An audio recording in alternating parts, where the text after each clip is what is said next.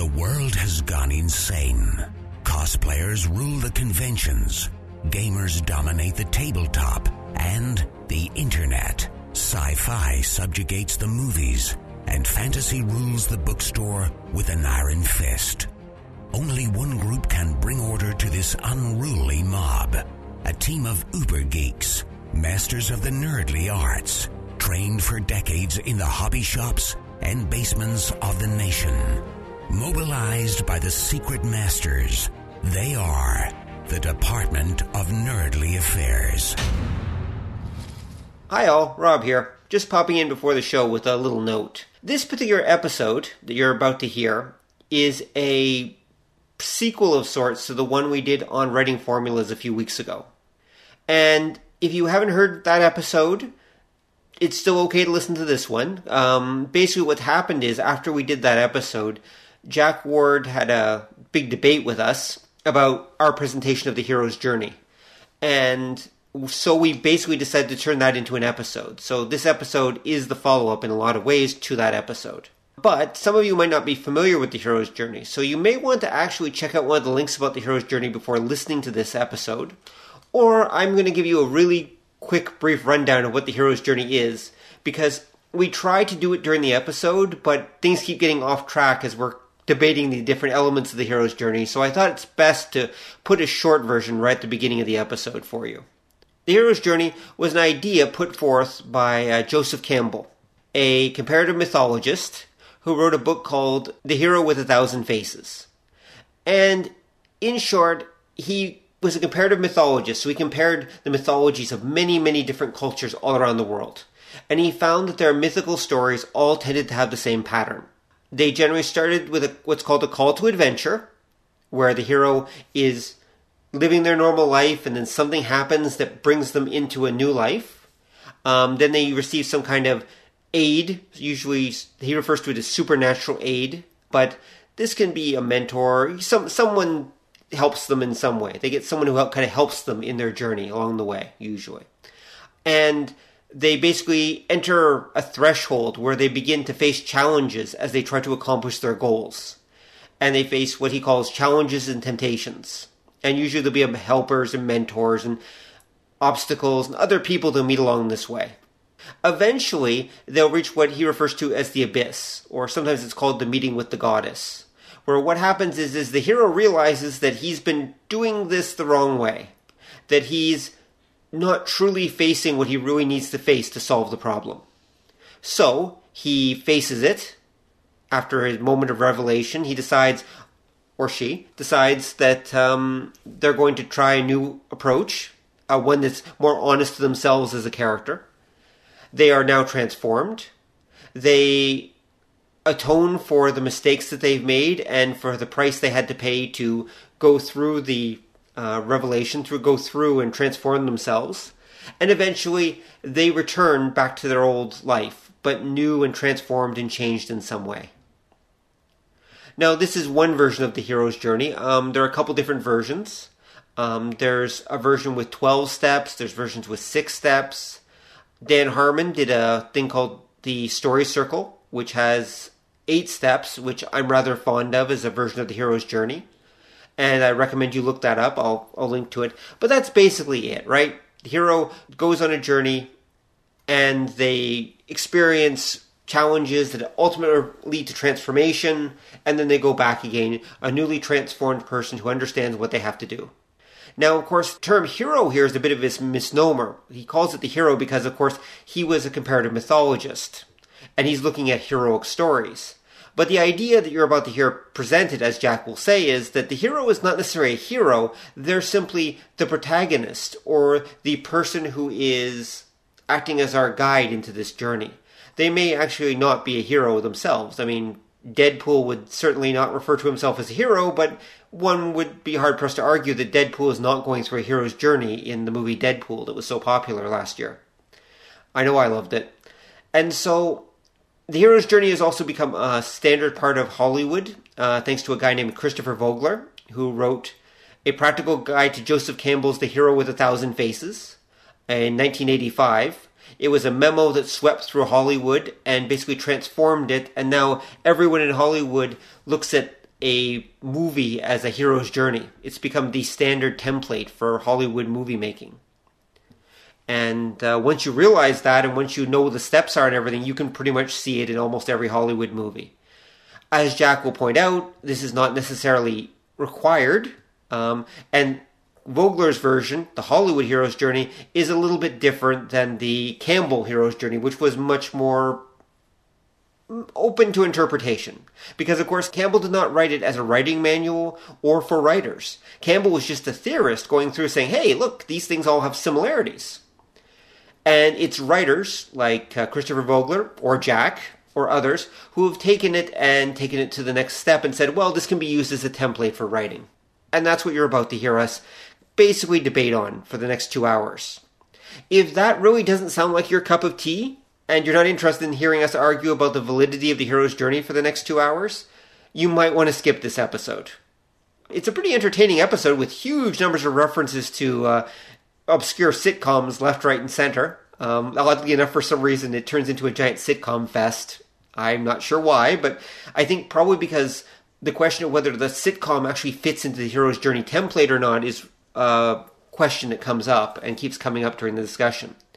But if this is not your kind of thing, come back again in two weeks when we'll have an interview with uh, Will Meugniot, who was the uh, showrunner of the X Men animated series in the 90s, was also responsible for a little show called Exo Squad that some of you might be familiar with, and was involved in pretty much every Marvel Sunbow production, including G.I. Joe and all the Marvel superhero shows that came out in the 80s and 90s in one capacity or another. It's a fantastic interview and we really had a great time interviewing Will. And so you definitely don't want to miss that one. But if uh, you want to explore into the subconscious of humanity and the hero's journey, now is your chance. Enjoy the show, guys. Bye. Hello, everyone, and welcome to the Department of Nerdly Affairs. I'm your host, Rob Patterson, here with my co host, Don Chisholm. Yep. And tonight, we're having a little bit of a flashback. A couple episodes ago, we talked about writing formulas, and during that um, uh, during that discussion, we touched on the idea of the hero's journey. Now, there's been some feedback about uh, our handling of the hero's journey and the whole idea of the hero's journey, so we thought we'd do a whole episode on it. And we couldn't think of a better person to discuss the hero's journey, besides John Campbell, of course, but he wasn't available, so we got Jack Ward instead. Welcome, Jack. Fine. I think Joseph Campbell would have been much oh. better than John Campbell, but uh, but, but he, yeah, he's better. Thank you so much for having me. It's always good to have the you know the irritant in the in the crowd to come and talk with you guys. So I, am the one that made the made the big complaints, but I, I that's I only complain because I love you guys so much. I know, I know. You want us to be perfect. I understand that, Jack. I can feel the love. So, Jack, um, since you since we invited you on to talk about the hero's journey, I think it's only fair that you're the one who actually discusses what the, I guess, proper version of the hero's journey is with our uh, listeners. So, why don't you give us the lowdown on the hero's journey, and then we'll go on from there. Well, I, I have to say, uh, first of all, and first and foremost, I love the hero's journey. I love the hero's journey for many different reasons. I love Joseph Campbell. I mean, the man is probably one of the top three people that I consider mentors in my life, and I never met him. So, hmm. um, but uh, and the hero with a thousand faces, his book is like one of my most treasured books in my collection. You could burn ninety nine percent of my books, don't burn that one. Um, it's hmm. uh, it's also the book that uh, George Lucas had on his desk when he was doing it. And if you want to watch uh, Joseph Campbell with Bill Moyers, go watch The Power Myth, which they did at PBS, uh, four episodes. I don't know if you guys got a chance to watch that. No, um, no. It's incredible to sit there and li- listen to him um, work with Bill Moyers just off the off the, the cuff. See, the under, the, to understand Joseph Campbell, you have to understand here is a man who is an, a, a, a, real educator in the primest sense who not just knows his topic, but knows his topic so thoroughly, it's really hard to stump him. He's a man who hmm. knew the mythology of almost every major culture in the world, uh, a variety, and such a variety that he would find all the connections in all these different things. So you would say, you know, well, I always use the example of the Frog Prince, and he's like, "Well, the Frog Prince, you know, yeah, it came from a Germanic uh, folklore uh, fairy tale, but you know what? In the Japanese version of it, this happens, and in the Russian version, this happens. Oh, and there's an African version here, here, and here, and these are the very pl- places that they're different. But if you take a look at the way the Celtic one runs out, and then the Viking one runs out, and then the native ones in nice these five different tribes, these things happen, and here's where the commonalities are."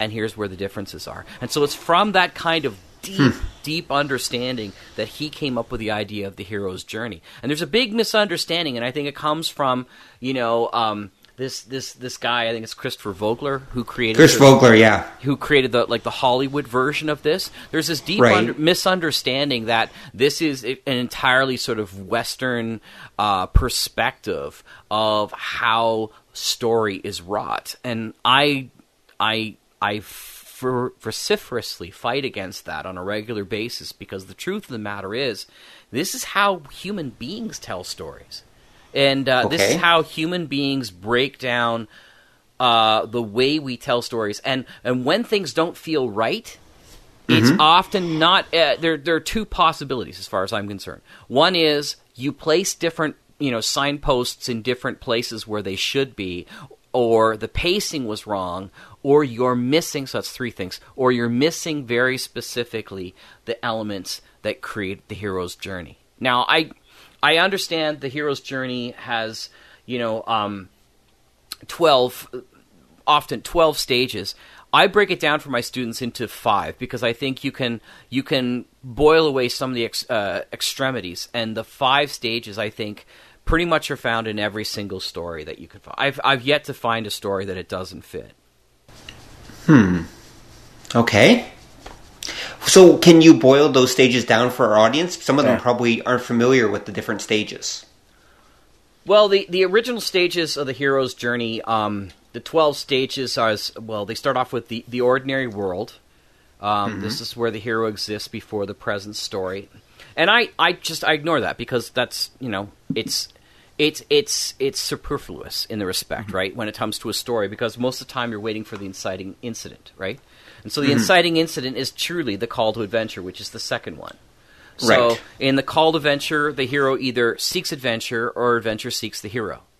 Now, is that not fair to say that, you know, every story has that? If you don't have that, you have no story.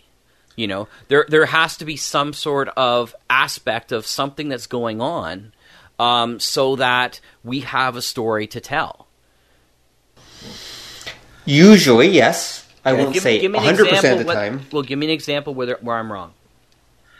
Um, I, I need to know because I'm I'm fascinated about. I've never been able to find a particular story where either the hero is searching for adventure, and I don't. And again, the other part of this is a lot of people are looking for the grand epic story, and it doesn't mm-hmm. have to be the grand epic story. It can be a very mundane story. It could be the, the you know the the hero is searching for his toothpaste. Mm-hmm. Right. right? And and and that's part of you know trying to gain gain wisdom or whatever it is that you're having to do. You know you mm-hmm. break it down. It's it's not that it doesn't have to be the grand thing that people are looking for. Because that, that's the biggest argument that people have. It's just like well this works really great for lord of the rings but you know how does this work for an adam sandler movie you know Well, okay, just to answer your question, actually, the answer would be the Japanese Kisho Tenketsu structure, which is a very peculiar Japanese storytelling structure that they came up with originally for poetry. I think it's for kind of their poem. Anyway, the short version of the structure runs like this, okay? You introduce an element, you introduce another element, and then we just kind of see what happens when these two elements come into play with each other. Now, neither of those elements necessarily have to be actually seeking anything. They don't have to be involved with anything. It's just literally we're putting this element with this element. Let's see what happens. And so so no, so give me a, a real story about the, the- like right now it sounds like a chemistry experiment because It that's kind of the way it works out. That's how I break it down. Yeah. Um, okay, uh, but you have to have a- characters right You do in theory, so, yes. So, so if you have one character that ends up being, uh, well, I mean, they could both be the main characters, but even just that is the call to adventure where they're both. Um, let's okay, let's let's take it out of the Japanese thing. Let's take it to um, the Hand of Ulster. Mm-hmm. Have you ever heard of the Red Hand of Ulster story? No, what's the Red that- Hand of Ulster story? very uh, so the red hand of ulster story is two brothers um, and the element they're just two brothers um, who uh, have found a land together which is the element that they've discovered and they, they and because through all that element uh, through through finding the land they have to decide who's going to have the land Right. right? So you know, right there, those are you know just two two characters with an element thrown in. Suddenly, that element thrown in creates a call to adventure for those characters. So Right. they both start rowing like crazy to get to um to the land to get to Ireland. And uh, the one stronger rower is going to be there before the other. So the other brother cuts off his own hand and throws it, and it touches the shore first. Therefore, he's able to to uh, name it and, and claim it. And that's why Right. you see the flag, the red hand of Ulster. It's a red hand of Ulster in, in Ireland. So, I mean, again, eh, well, we well we like to sit there, and, and part of the problem is is that we sit there and we go, yeah, but it doesn't work with this particular structure. Those structures to me are just sort of like templates that you put on top of the idea. At some point, you got to meet somebody. At some point, that's got to change something in what you're normally doing. It's removing you out of the ordinary world in one way or another. Yeah. And, and, and, and because you're removed out of that ordinary world, suddenly you're on an adventure. Uh, I don't want to get into into this just yet.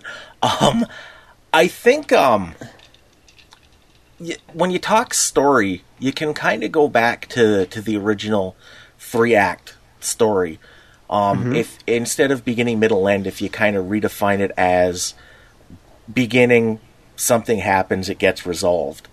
I, I think that's sort of a way of looking at it. Now, if you want something, a story without a call to action, what I what I would generally suggest would be um, just about any newspaper comic. It's an interesting point. Can you can you explain more?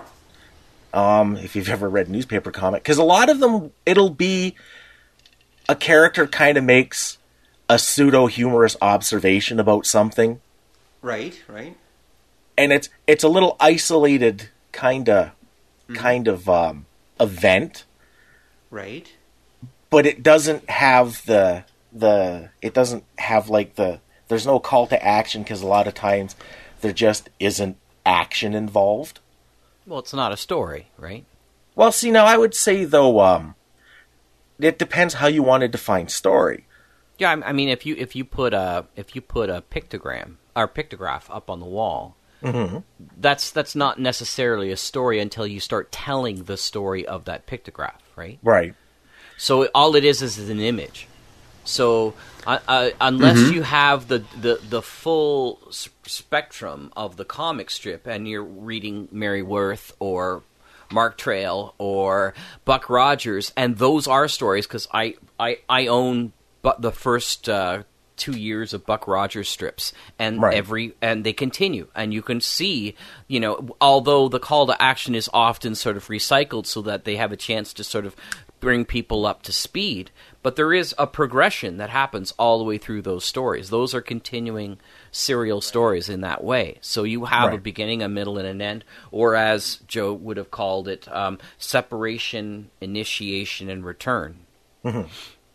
And again, it's, he he he calls them different things. We we call them different things, but we all see them in the same way, or else we don't feel comfortable with the way that story. Like uh, we should go back to mediums that we all agree that are stories. You know, storytelling a particular tale, uh, a fairy tale, a movie, uh, a novel, a short story, a play. All those kinds of things are are are truly the only thing I can think of, even in a play that doesn't work, is is uh, that may not work. Um, is things like theater of the absurd or something, Right. Right. Um, and then you can't really argue so much that there's a story anyway. That they they're sort of vignettes of imagery. They're po- Right. Yeah. They're poetry, po- poetic images, right? And Right, not all true. poems are stories either. You've got ballads, and then you've got these lyricals that, that are there to p- paint an image, but not Mm-hmm. really to t- tell you a story from beginning, middle, and end. See, I, I would still argue though that a lot of uh, newspaper strips, there's still a story, and I'm referring to something like, say, um, like Blondie or Snuffy Smith, because you still have that.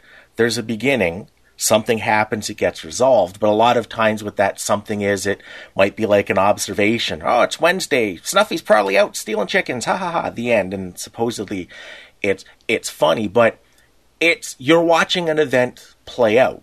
Um, Right. but it it doesn't. And oh, see, this is something I kind of wanted to get into, into maybe a little bit into the into the discussion. But I guess I'll start now. Sure. Um, the reason why before I said that, say, a procedural follows a completely different idea from, say, the hero's journey is because I think you have to look at, say, characters, and you have to realize that characters exist in different ways. Um, they're not all exactly a character, so you'll get um, when you talk about, say, the hero's journey, that refers um, originally to legend, to literature, to religion, to these these. Right. It's it's a story. It exists as a story. But when you start getting into into the more modern era, you'll get things like characters that are licenses, and their existence follows something different. This is, I believe, it was a um, the last time we talked about this. We talked about uh, how Harmon had referred to something like, say, Friends, that they get up to that point of change but never quite get there. Yes.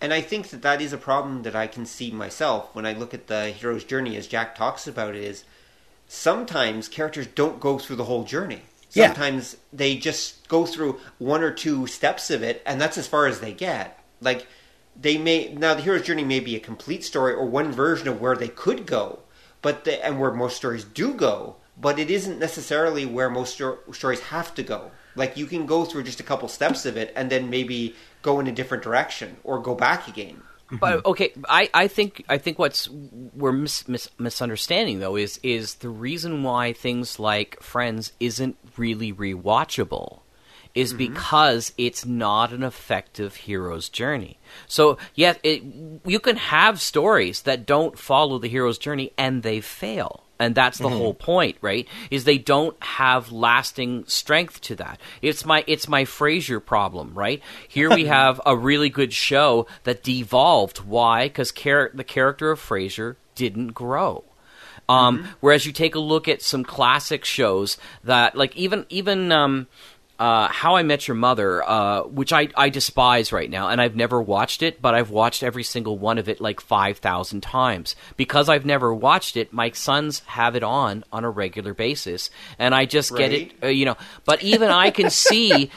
Can see that the entire conceit of the whole show is here's how I met your mother, right?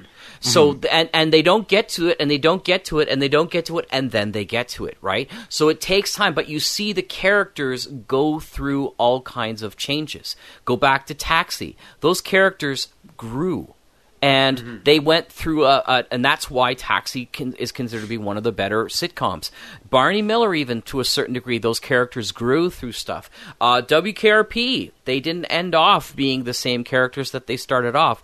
They they grew, um, and even Friends. I mean, as much as Harmon can argue that, um, there was an ending there. People got mm-hmm. married. People's feelings got hurt. Some people got moved out. There was a change in the relationship. There was an ending that came. It took nine, ten years for it to happen, At and least ten, yeah. yeah, mm-hmm. and but I mean, and and but that's that's fine. There's no there's no argument. There's no way to say that. And this is where I was saying is like what people complain about the hero's journey are really talking about milestones and goalposts and pacing. So you know you can do the hero's journey in six acts, and you can do the hero's journey in fifty acts. There's no there's no particular requirement that it has to be in three. Well, hold on a sec. So, an individual episode of Friends doesn't have a hero's journey in it. It only goes through part of it at best, and then it's a complete story in and of itself. Like the fact that it eventually does turn into a hero's journey, or as we look at it over like the whole like eleven seasons or something, is not really relevant here. The Well, fact no, is, I- I there would were s- still episodes. Like the first season doesn't go anywhere, Jack. Even the whole first season, a whole twenty whatever episodes, doesn't actually go more than one or two steps of the supposed hero's journey, and just keeps looping back on itself. Kind of no, the I point. see- uh, uh, no, I th- Exactly. but no, I think I think you're. I, I, I disagree, and, and this is the reason why. So we didn't get through the rest of the list. Yeah, but, we better go through the whole set. but Actually, let here me- we better go This through I the set. wanna- but let me it ex- up. let me let me give you one little quick thing. I think it does go through its own mini hero's journey because it has each episode has a requirement that they have to get at the end. It's kind of like getting, you know, when you play D&D and you're and and you're you're sitting down for a session, it's not part it's part of the whole campaign, but it's just because you didn't get to the end of the campaign doesn't mean it's not part of the campaign. Um, and maybe you didn't see why you had to pick up that key from the old crypt keeper, um, but in the end, it will come clear, kind of thing. So even the little things that they do is part of building those characters, building those connections, uh, missing out or crossing the threshold, all those kinds of things that they talk about. So. Um, here we have um, the call to adventure, which I include the refusal to call when I do in my little five. Which again, if you refuse the call to adventure, you end up being a victim waiting to be saved, right? So um, meeting the mentor, I don't talk about that too much because again, um, well, that is a, an interesting aspect. The mentor. Um, wh- whole bit um, it can be overstated in a story and it can be understated. It could be really small. And so i don't use that with my students when i talk about it. So my first one is call to adventure. My second one is their fifth which is the crossing of the threshold um, which is really key to be able to going from here to there. In friends if you want the crossing the threshold it's them meeting together in perks for the first time kind of thing which I think is like one of the very first scenes, right? It's just is is they actually get together because they they don't know um, Rachel, I think, at that point point in time, and so they meet her, and she's um, some of them do, some of them don't. Um, then they, they number six in in the hero's journey is tests, allies, and enemies, um, and again, that's sort of a requirement. That's just the, the the running over the obstacles, right? You have some sort of al- uh, obstacles of some sort. Um, seven approach to the to the inmost cave. Again, I don't I don't get into that aspect because that's just sort of setting up for the ordeal. Um, so I I call the ordeal, um, which is sort of part and parcel of it. I, I I call it in the belly of the beast. That's the third one, which is the darkest times because I just want to give the kids the the, the outline. And so you know, uh, if you're if you're looking at the the Lucas. I always use these examples. You know, um, um, the darkest time in Star Wars is when they're doing the de- the, the the Death Star run and everybody's being killed, and uh, Han Solo's taken off, and nobody's going to make it. Right? Yavin's move is going to be blown up. It's and you give up.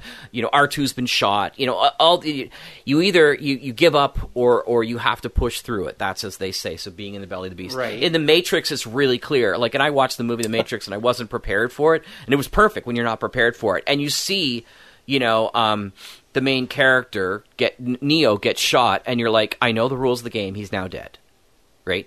And the first time he gets shot, you're like, okay, well maybe, maybe he can survive that. And then he just opens up on him, blah blah blah blah blah. blah. And you're like, oh no, this is so bad, right? And you're right there at that moment because you know that's the end. In the Hunger Games, they're going to eat the berries, right? Because they're they can't. They, they only one of them can survive, and neither one wants to do it. They're ready to do it. They're ready to to just commit and and die. So all those things happen in the belly of the beast.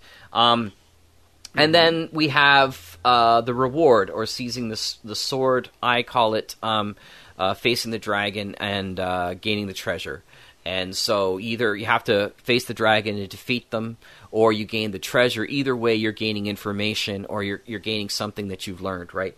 Um, if you want to go to um, uh, to it, the long version of of of uh, Friends, you can simply say that that's that's the marriage between um, um, Courteney Cox's character and Matthew Perry's character, which I can't remember their names at this point, um, Neither can because that that's that's the moment that's the moment when all those things change, right? That's the Right. moment where they actually they grew to that point. We were we were getting mis misdirections with Ross and Rachel, um, but the, but the real the real relationship was them all the time at that point, right?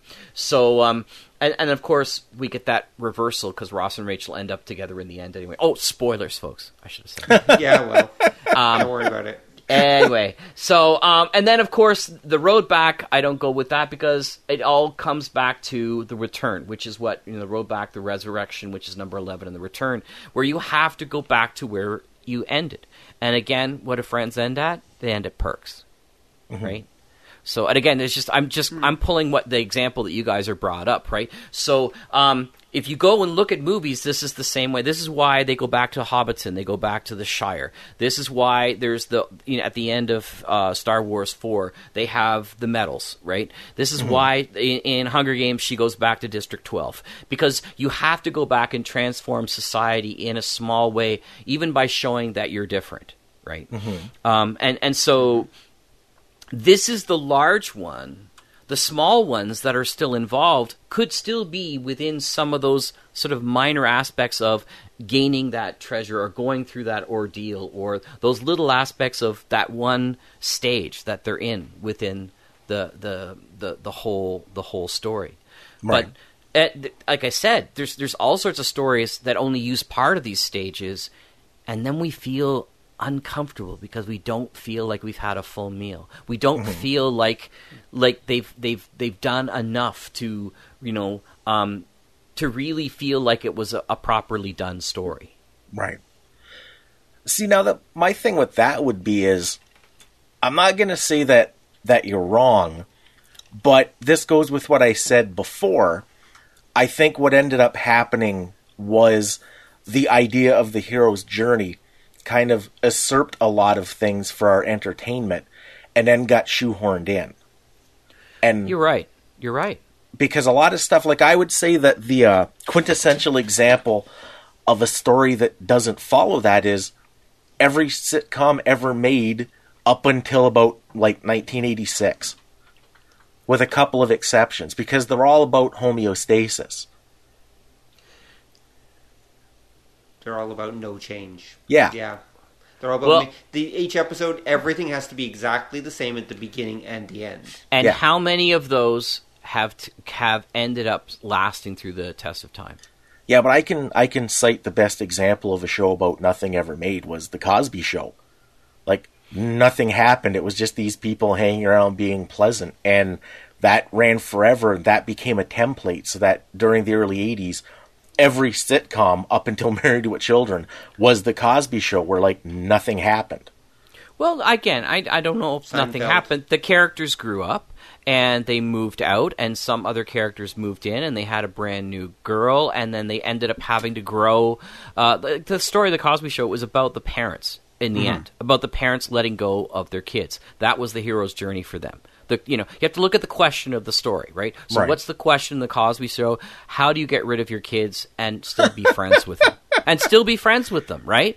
So, Uh-huh. because there were, there's all sorts of times where Cosby's like, you know, I, I brought you into this world, I can take you out again. Like that was one of his main things, and, and there were and there were challenges where, oh my God, I I may not be able to rescue a relationship with Theo because he's driving me crazy.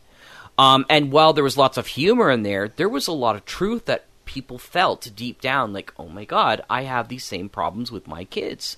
Um, and yes, it was light fare, and yes, it was all that kind of stuff. But in the end, they're the only two that walk away. That's why they came back with that other show with just those two as a Right. couple. Because they, they, they, they had completed that particular hero's journey. Now they said, what would happen? And they don't even use the same characters. What would happen if we had two characters that had that same journey as we had? And, and what's their next hero's journey? see i think like i think you're being a little um, generous to the whole thing because i think the only time you see actual change in most sitcoms is uh, when you get like the cousin Oliver syndrome, where Yeah. circum- circumstances outside of the story. That's Brady Bunch. change. That's a Brady Bunch reference for those people who didn't know. Don just made a Brady Bunch reference. yeah, there you go. And I knew it. And I knew it. I, I knew it. Oh my god. Actually, I confess I didn't know what he was talking about, and I, There did, you go. I actually did watch the Brady Bunch when I was a kid. Yeah, that's the later. That's the later. Oh, that was awful, wasn't it, Don?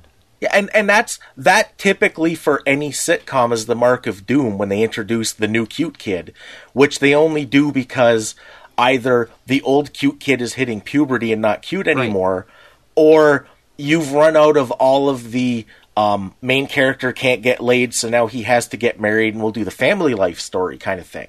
Right. Which So it- again, it brings back that same question for me, though.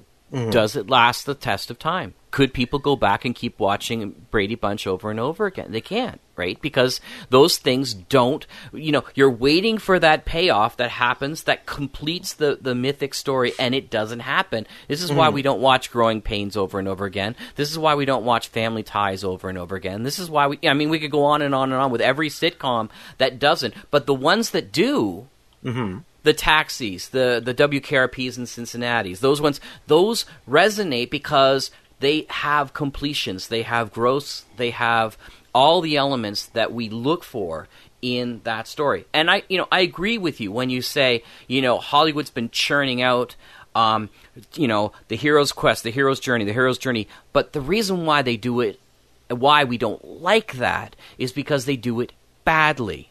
It's not because it's and and it's just the same as like oh man that William Shakespeare. All of his plays were done before man. He did gr- there was Greek plays those were Italian plays and he did it.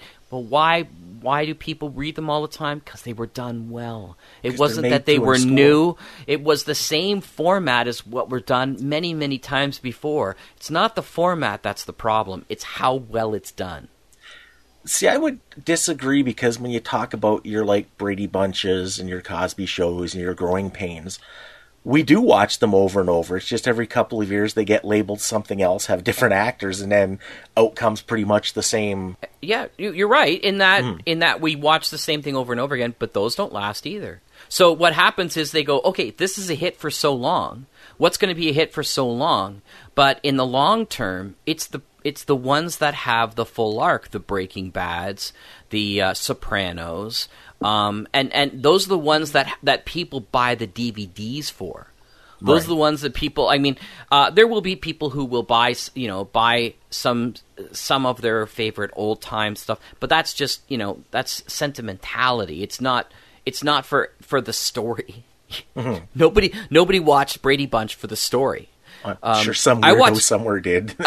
I watch, yeah. but I mean, you know, generally, right? We're talking generally. I, I, I watched WKRP for the stories. There was Right. particular stories that were really funny, and it was because those characters went on that journey. You know, um, you know, I, I, I always use WKRP because I, I think it's probably one of the top comedies of all time. I think Right. it was brilliantly done.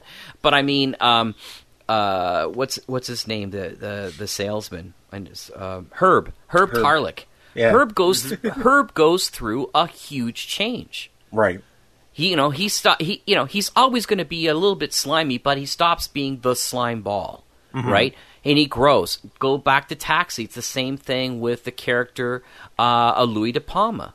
You know, he's somebody who is the the bad person they everybody hates, but then he eventually becomes one of them, right? And he's yeah, he's he's annoying. He's a painful person, but he grows.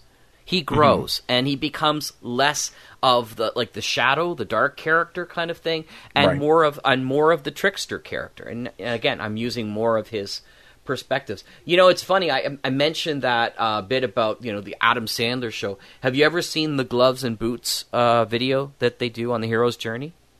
No. Yeah, go look that No, up. I don't it's a little. so. It's a little five minute thing. Do you have no gloves and boots? I know of them. Yeah. Yeah, they do a, a, a great little five minute thing where the one guy goes, "Why do Adam Sandler movies suck now?" And it's because he says because he doesn't use the monomyth anymore. That's why you know you know Happy Gilmore. No, it's not. Is I maybe it's not Happy Gilmore. It's the other one. Um.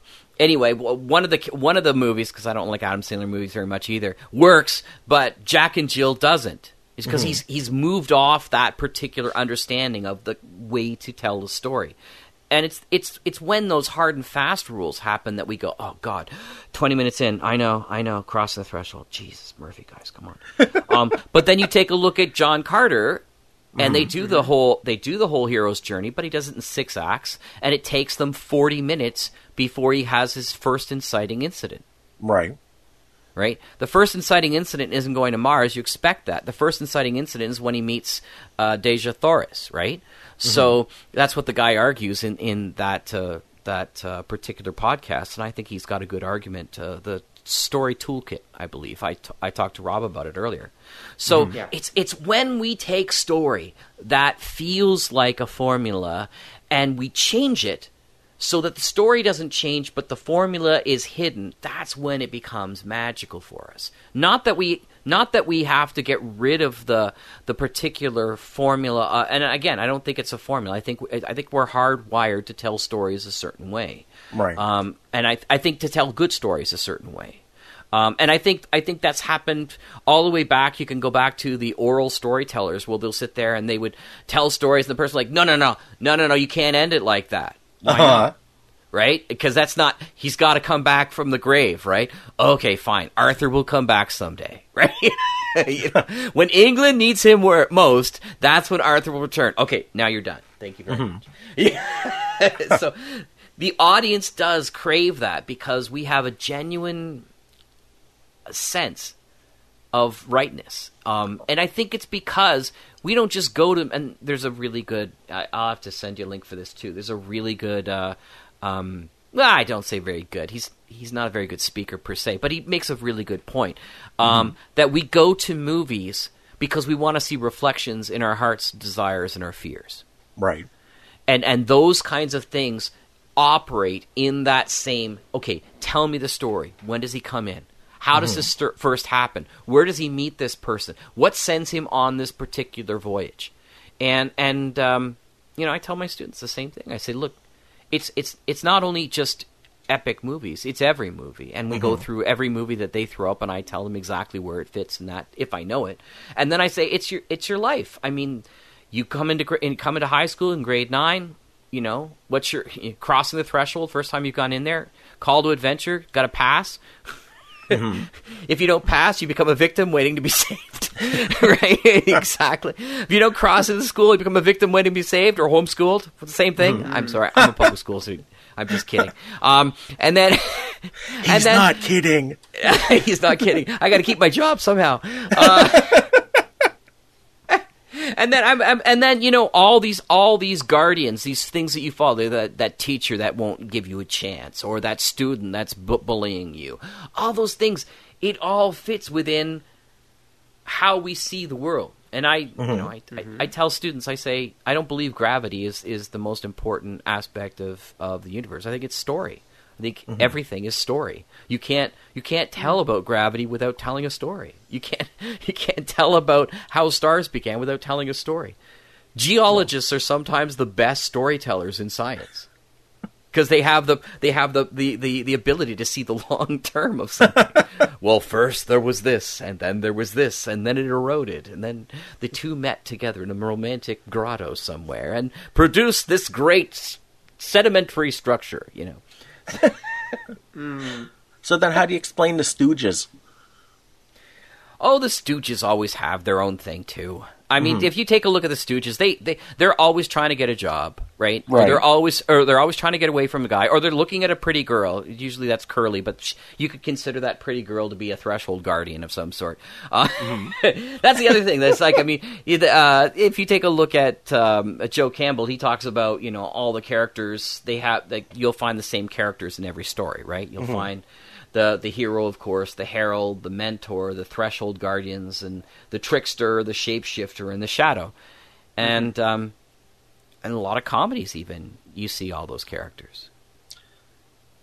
The only thing though is the Stooges. There's never there. There's well. There's there's never that changing moment. Um, even, Well, there, there's it's not again. We're we're assuming that the the purpose for every single hero's journey is internal transformation, uh huh. and that's not No. necessarily the case. No, They- it's they- not. But hold on, the, the Stooges don't change society around them either. Usually, They, Yeah, they change they change they change their circumstances oftentimes. not usually. No, usually. oh they, no, they get slapped around and then they run away with their pants on fire or something, and that's the end. Yes, it's the Marx Brothers. Yeah, like they don't change society; they're victims of it. Well, no, I I mean they'll escape they'll escape prison, they'll escape stuff. They'll they'll they'll still get away with their with with something from the end, right? Maybe hmm. it's knowledge we can never be painters again in this town, stupid. what what what yeah. I mean sometimes that's all it is, right? It's sometimes it's knowledge. Sometimes it's it's a matter of this won't work. Mm-hmm. right? I'm trying to hammer something into the wall with a fish. This won't work. The end. My hero's journey's over. Time to start another one.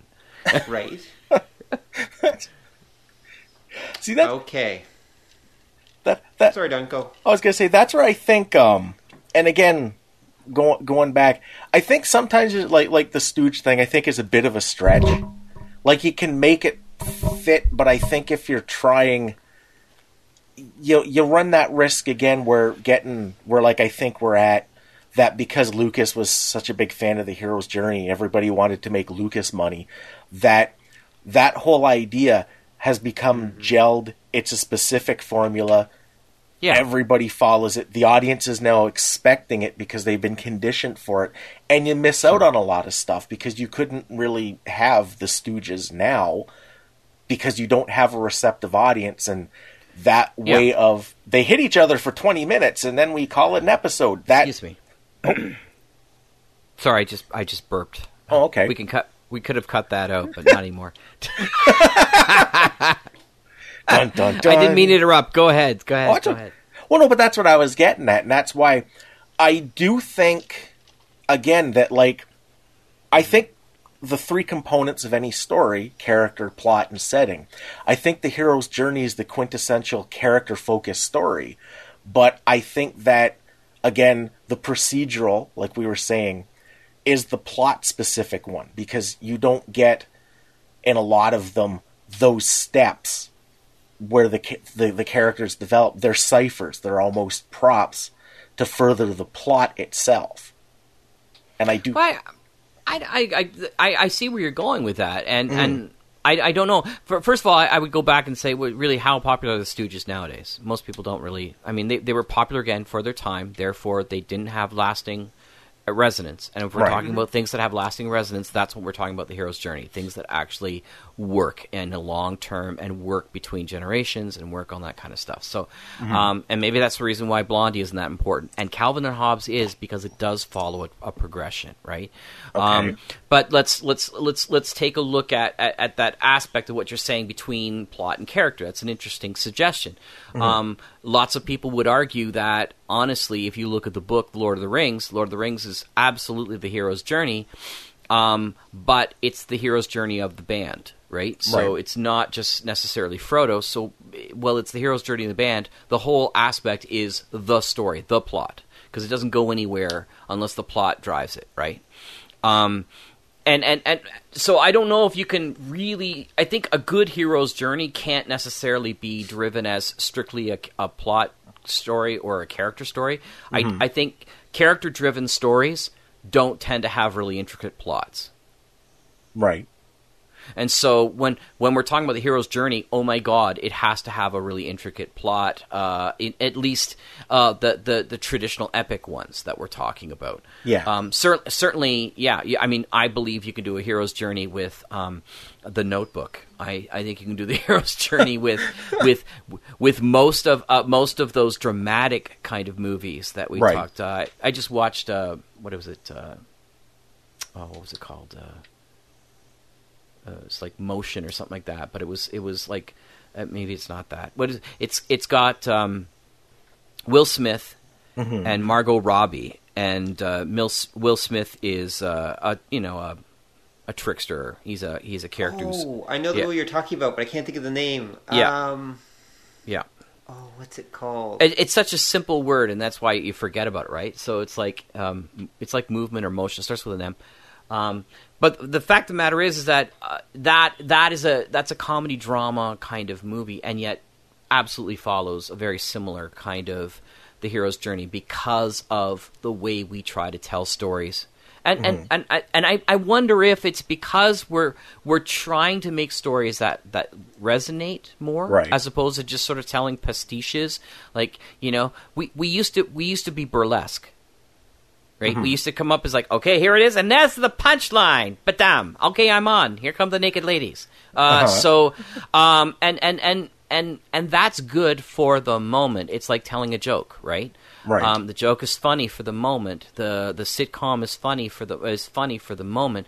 But but but where are the residuals? Where where are you going to come back to watch Die Hard every every Christmas? Right? You know, you, can- you, there's those certain movies that people, and that's what Hollywood wants. And Right. maybe that's why they're in love with the hero's journey because they know if they get it just right, they're going to get that movie that people go, I got to watch it again. It's you know, it's March 14th, and I always watch this on March 14th. You know, so, so- but uh, and and and I don't know. Um, but every time I look at really successful movies and really successful novels and stuff like that, that have lasted and that continue to last, I, I keep coming back to, yeah, it kind of fits. It kind of fits. But maybe I'm, maybe I'm wrong. I have been before. Well, it's a chicken and egg thing, right? Is, Yeah. Are they the best movies because they follow the hero's journey, or are they, you know, or are we saying, oh, look, or are we just using them as the examples of the hero's journey, so naturally they follow it? Like, is it a, is it truly a chicken and egg situation?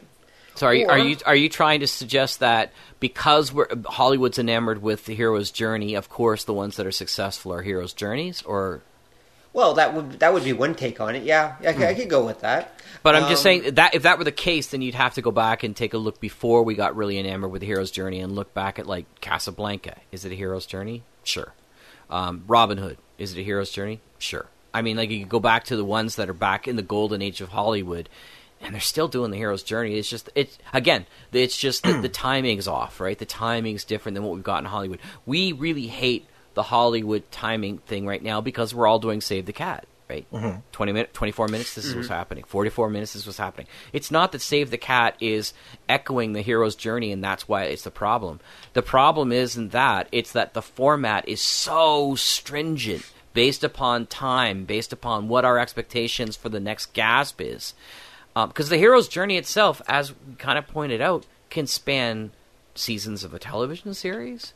It can span, you know, long uh, uh, a mini series. It can span uh, a couple of episodes. Even it can be one single movie. It can be all those things because it's not defined based upon um, having a particular six act or five act or four act or three act or all the turnarounds, and, and it's it's based upon what happens in any story. See, I think yeah, you mentioned going back to like like the, the the the golden age of film and such, and I think at that point you had a lot of movies that didn't follow the hero's journey because you get like you mentioned, say uh, something like Robin Hood, like the Errol Flynn, the swashbuckler era movies. They're not a hero's journey because the hero isn't really different at the end of the film. There's it's they're what moves the story along. The villain does evil. The hero shows up. He, ha ha, sword fight, ha ha, sword fight, haha, beat the villain, kiss falling, the girl. You're, you're falling into the into the modern trap of what the hero's journey is, where it has to be transformation for that individual person, you know, inside and out. Right? That's Mm-hmm. that's the modern day Chris Vogler version of that. That's not what Joseph Campbell's saying. Joseph Mm-hmm. Campbell says, yes, that is part of it. Doesn't have to be though. It can be transformation of society, which totally happens in Robin Hood. Right? I mean, he goes through a transformation. You can argue he does too as well because he starts off as uh, as a nobleman and then he loses everything and then he goes into the forest and so um, and then he comes out of it and he transforms society when Richard comes back and they they overtake King John. Um, so that there's that aspect of it, and it doesn't have to be a big transformation. And that's again, we're we're we're so used to the Hollywood version of this that we forget that there's nuances in story, that it doesn't have to be the big, overpowering, starting off Harry Potter in a closet, ending off Harry Potter, greatest wizard ever lived. You know, Right. Um, and and that's what we hate, right? We hate that because, like, oh God, here comes the, the another awkward little boy or girl who's going to end up being the savior of the universe, and we see the same kind of problems in the sequel syndrome, right? Right. Because it's like, okay, well, they saved the world next time. What are they going to do? Save the solar system, of course, right? You know, oh, save the solar system. What's that? Well, the universe. What else are we going to do? Now it's parallel dimension saving, right? I'm just like they always have to go bigger and bigger and bigger because they're stuck on the big story. They're stuck on trying to do that. But that's not what necessarily the audience needs. The transformation doesn't have to be huge. The transformation can be It has to be poignant. It has to it has to resonate with people. And it can be character based and it can be society based, but it doesn't have to be big. Huh. See, I think there's a difference though between uh, transformation and resolution. Okay. and I think it's and that would be the idea because I think of like a lot of the more like nihilistic kind of films that I've enjoyed over the course of my life, um, where we can even go back to say like the Errol Flynn um, kind of swashbuckling film. The hero defeats the villain, and it is it is like a it, it does change the world, but it doesn't. I'm trying to think exactly how to portray it. Doesn't it's not portrayed as a transformative moment. It's portrayed as the resolution to an action. Okay, let's how about eating Raoul? Is that a good oh. example for you? Remember that movie? Where guys sit around talking. No, no, no, no, no, no, no, no. Eating Okay. Raoul. You've never heard of Eating Raoul? Have you ever seen Eating Raoul, Rob? I've never seen it. I've heard of it because Superstation used to play it back in the '80s, like when there was the first cable movie channel. Yeah, used to play it to death. I think Yeah, it it's the- a it's an early '80s movie. It's a very you know B flickish kind of movie, and the st- the plot line is there's a lovely couple, kind of. One's really attractive, the other one's kind of a, an annoying guy, and they want to open up a restaurant, and uh, they find they don't have the money to do it. So um, some guy leches on the attractive girl, and she ends up like clocking him with a with a frying pan and uh, they end up uh, finding Raoul, who's a, a shady character, to get rid of the body, and they rob his pockets, and it goes into the restaurant fund. And eventually they thought, hey, we can make a lot of money doing this because there's a lot of really, really disgusting people. So uh, we're going to put out advertisements for sexual deviants. We're going to lure them into the apartment, and we're going to use the good old frying pan to take care of them, and then Raoul will get rid of their bodies. So they make 50 bucks at a time or something like this. At one point, there's a very funny sort of situation where they go in, there's a hot tub scene, and the guy throws in a toaster, right? And they just sort of go, oh, and they open up like flowers. And I, I mean, they just like move out as if they're, they're, they're doing some sort of synchronized swim when they all get fried by the electric toaster. and, and and but then they realize, oh my god, Raoul is making so much more money because he's taking their bodies back, he's cleaning out their houses, he's selling their cars, he's doing all this other stuff. So they get really angry and Raoul starts leching on her which she kind of likes, but it doesn't sort of. So the husband and they're anti-sex, right? So the husband clocks Raoul, and then they're upset because the person who's coming to sell them the restaurant, they have a place, a location, everything. Who? Uh, by, this is all spoilers, by the way. It's like fifty years old, but spoilers anyway. and uh, and and they come and they go, "What are we going to do?" And they go, "Oh, well, I'll get my my you you make a pate." So they they they're literally eating Raoul, right? And there's like this very famous, it's very dark comedy where there's a guy who's like, "What do you think?" And the guy's like, "Well, this is really tasty." And, and the and the husband who hates him because he was leching on his wife is like, "That's tough meat," you know. she goes, "I think it's tender," right? So so they get so, but the so you can say, well, the the world isn't transformed. Their world is transformed. At the end, the resolution is they get their restaurant. So the whole world isn't transformed, but for them, it is the better in the end. Um, so the whole world isn't transformed in the swashbuckling things, but for the people that we know within that story, their lives are going to be better because um, the Captain Blood, for example, which is another famous sort of uh, Errol Flynn movie. You know, Captain Blood um, has has uh, redemption for who he is. He's brought his friends along. Their lives are going to be better. Um, the, the the right has been wronged in a very universal way, even though it's not a physical way. Um, the wrongs have been corrected upon, and there is that kind of transformation that goes on. So even every little resolution, in my opinion, is is is a transformation of some sort. Now, what happens if it all goes south? Well, not all transformations are good. there is that. right? I mean, that, that that's that's the, the the sad truth about stuff. But there's the opportunities for change. Like let's take a look at Hamlet. Right? Mm-hmm. I mean, you take a look at the tragedies. There's a reason why Hamlet always ends with a hopeful note, and the hopeful note is transformation. Like mm-hmm. Horatio is there, and the Duke who comes in, or Fortinbras comes in, and he makes the entire speech like, you know, all this awfulness that happened has been cleansed, basically. Right. There's a transformation that's occurring. Now it's everybody's dead, everybody's been killed. um, but that was part of the hero's journey of getting rid of the rot that was in Denmark. Okay. Now you can say there are movies that don't have any of that, and I can say to you, they tend not to be movies that people. I mean, they'll remember them for the things they could have been, not Right. for the things that they were. In the same way, right? Well, because I'm thinking, uh, what about Mad Max, Which one? the original? The original? Yeah. Well, again, I I would take Mad Max um, as a trilogy, right? Okay. So, because I think that's what it was. You know, I mean, every movie that comes in becomes part of the larger story of Mad Max, right? right. So, um, in the end, the final one is their transformation of society. Yeah, right. There's the whole suggestion that they're going to build a better world. Mm-hmm. That's what happens in Beyond Thunderdome, right? Yeah, they're going to build a better world with twelve-year-olds. Okay. Um. Uh, psychotic, teenage- psychotic twelve-year-olds, but it, it's going to be a better world for them, right? It's going to be a better world for them, and and the old way has moved past, right? Mhm. The old ugly things that had happened had moved past. Time for new ugly things. Well, there is that. I don't want to get into the millennial story. I'm just kidding. oh man, that was nasty. Well, actually, here's something I've noticed though, Jack, and this is an interesting point. Now, this and this may take us somewhere interesting.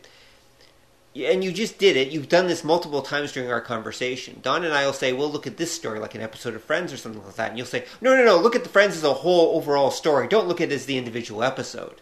And you Right. just did that again with Mad Max. You said, "Well, no, Mad Max doesn't. no, no. Look at the whole. You have to look at the whole thing." And but the thing is, those weren't planned. You're looking Yeah. at things that kind of, or the Cosby Show. It developed organically as it went on. Those, the, Yeah. the young, the the characters left because the actors literally got older and wanted more money or whatever. Those Sure. are organic events that were occurring. Those were not planned out of any story sense. In most, in most cases, they weren't. They were kind of accidents that happened. Yeah. Okay. So, So- so let me ask you this: um, Do you think Mad Max would have would still be as resonant today if we only had that one movie back then? Yeah, because we're basically living it now, so people would be going to say like, that "Yeah, too. But no, I, I think it would. Well, I mean, it'd be no different than Damnation Alley. It'd be no different than many of those other movies that, um, you know, Death Race 2000, all those kinds of movies that that had their own post-apocalyptic stuff. But I don't think. I think what made it resonate for people was you had the full hero's journey. I mean, you had to you had to go to Beyond Thunderdome to be able to sit there and people go, "Yeah, that was a great series." Right? So, I mean, it was you can say, "Wow, that was a fun that was a fun movie." Um, but but what makes it what makes Star Wars even? I mean, Star Wars it, it, it could have ended at four, and that was fine. It couldn't ended at 5 mm-hmm. right? well, yes, because it had a cliffhanger, basically. I know, but there's all sorts of movies that ended off in a cliffhanger too, and they never came back. Um, Yeah. Well, that's I mean, true. Actually, and oddly enough, people consider five like probably the best of all of them.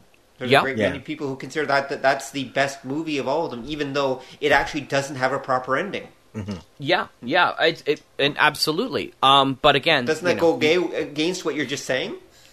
Not necessarily, because we could we could go and take apart five and find you know uh, the same thing going on in the hero's journey there too, right? I mean, it the hero's journey doesn't say everything has to be resolved to the end, but you notice that at the end of five, they all get back together and they have purpose. So there's a transformational moment there of bringing Lando Calrissian into the team. They all have purpose. They know what they're going to do. They will get Han back. There's no question about that, right? At the end of mm-hmm. five. That's the that's the aspect. So that's why people leave it at that. If they just left it at that Han being taken and they don't have that moment back, that return of them getting back together in the Millennium Falcon. See, there's the return again, right? The return getting back in the Millennium Falcon. People would have went, "Oh, come on, that's a jip." What's going to happen next, right? But but they do. They they're smart enough. Lawrence Kasdan is smart enough to do that. Um, and no, and, and, and you know, right? I, I take the whole story as whole cloth because that's what we, that's what we're looking at is the whole story. If you want to look at you know independent pieces and see you know uh, what part of the hero's journey they do and, and where they work well and where they don't work well, it's that's that's awesome. But um, even the Cosbo, uh, Cosby story, I mean, if that only went one season, it would have gone the same. It would have been like, wow, that could have been a really good show or that had some really good episodes. That would have been like the Brady Bunch, right?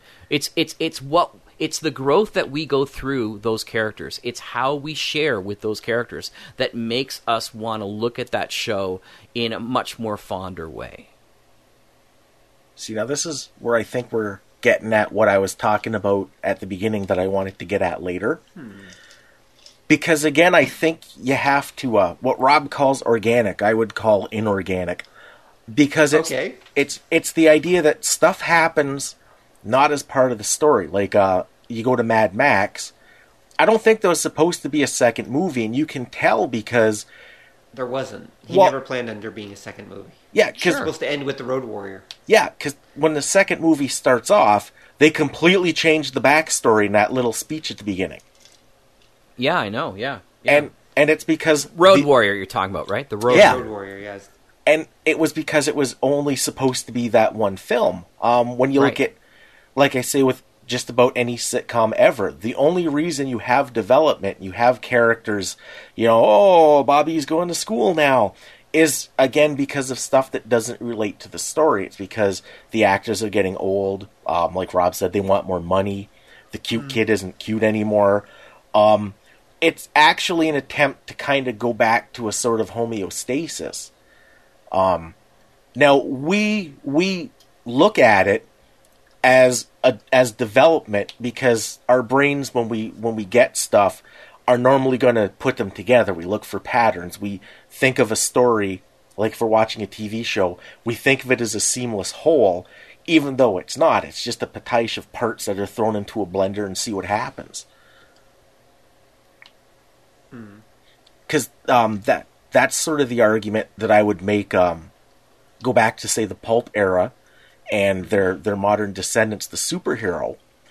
Um, a, su- a character like say Spider Man or Batman exists in a bunch of different incarnations. Um, you think say like Spider Man, there's the comic, um, there's the old comics that are different from the current ones. Um, there's Spider Man and his amazing friends. There's like the '90s cartoon. There's been like, was it three or four different movie versions, and we put that into a gestalt when we watch them. Our concept of Spider Man is influenced by whatever of those we let in, and a lot of what we let in is kind of based on age and novelty because when you first encounter something like that, you don't have a full concept. It's not for a little bit till you start solidifying that idea, and then that's where the nerd rage comes in when they reboot it again and you don't like this guy and it's different from that. but I think, um, yeah, like I say, I think for a while you run into that, and that's one of the reasons why um, I think people, especially when they're writing, kind of there's there's different. Like I like I say, I don't think the hero's journey is the core of every story ever made because I think there's other circumstances that kind of usurp it. I, I, I didn't argue that. What I argue is it's the core of every good story that's ever made. See, would... stories fall stories fall off their their their their perch when they stop following the hero's journey, and that's when people fall apart. Even you, let's let's use your comic example. Mm-hmm. What are our favorite comics of Batman and Superman? They're the ones that follow a hero's journey. Uh, Batman: The Dark Knight Returns Total uh-huh. Hero's Journey. Batman Year One, Total Hero's Journey. Batman. Um, I mean, you can go through any one of those particular tightly knit ones. Right. Hero's Journey. I mean, I, I remember reading a two-parter Alan Moore comic of Superman that he wrote back in the like early late seventies, and it was the death of Superman, and it follows exactly the hero's journey. And they said, "Oh, this is an elsewhere." Comic kind of thing. It hmm. wasn't really an elsewhere. It was like a, this is a fair. This could have happened, or it may not happen, kind of thing. But the fact of the matter is, is that those things that are transformative, Red Sun, all those kinds of things that we look at, um, that we go, yeah, that's what I love about Superman. because I mm-hmm. love this particular story or I love this part- the the other comics that that we read and enjoy and we forget tomorrow. Mm-hmm. It's because they don't resonate with the hero's journey. See, I think I think that's wrong. Um, and I would say because when you think about say Batman Year One, Total Hero's Journey, added like seventy years after the series started, and it was added after that time when the hero's journey became the big thing. Okay, so tell me what your favorite Batman comic is then. Not really a big Batman fan. But that's what my point is: is that if you're going to articulate your favorite Batman stories, Uh huh. and and and even kids back in the day, I know I had old Batman stories myself. I had old comics my dad had, and the ones that were my favorites were the ones I could probably go look back and say, yeah, this followed a hero's journey of some sort. Like one of my favorites in the '80s was a Hugo Strange one, where Hugo Strange robs uh, Bruce Wayne of everything. Right. Takes his entire personality, takes I mean takes his character, takes M- Wayne Manor, and he's what like wearing he's goes nuts and wears the Batman costume, and you can tell it's not him, even though he's got this buff body like Batman, just because he has the Hugo Strange beard and glasses, right? You know, mm-hmm. but uh, it, it- again, I remember that story mm-hmm. looking back now because it followed those elements of the hero's journey. I love Batman regardless, but those individual stories that I enjoyed because they they they, they resonated those things. So yeah, mm-hmm. you're right. There's all sorts of stories that don't follow it. We call those failed stories overall. Like they don't last long. The character lasts, Right. but the story themselves don't. Right? But but that's what I mean. Can you call seventy years worth of stories failed? No, but I can tell you that within those 70 years, there are stories that were the hero's journey, like his origin story. Mm-hmm. Usually, the origin stories are direct hero's journeys, right? And Mm-hmm. that's what resonates with people. And they go back looking for that next kick of that origin story. Some people will never find it because the best story of a superhero generally tends to be their origin story and their ending story. But Right. the, but right because because of that that static nature that we want to have. Mm-hmm. But you still go back looking for that kick because oh my god, the origin story of Batman is so cool. Right. Hmm. That's an interesting point. Um, How am I doing? You're doing pretty well, actually. You're you managed you managed to defend the hero's journey pretty well.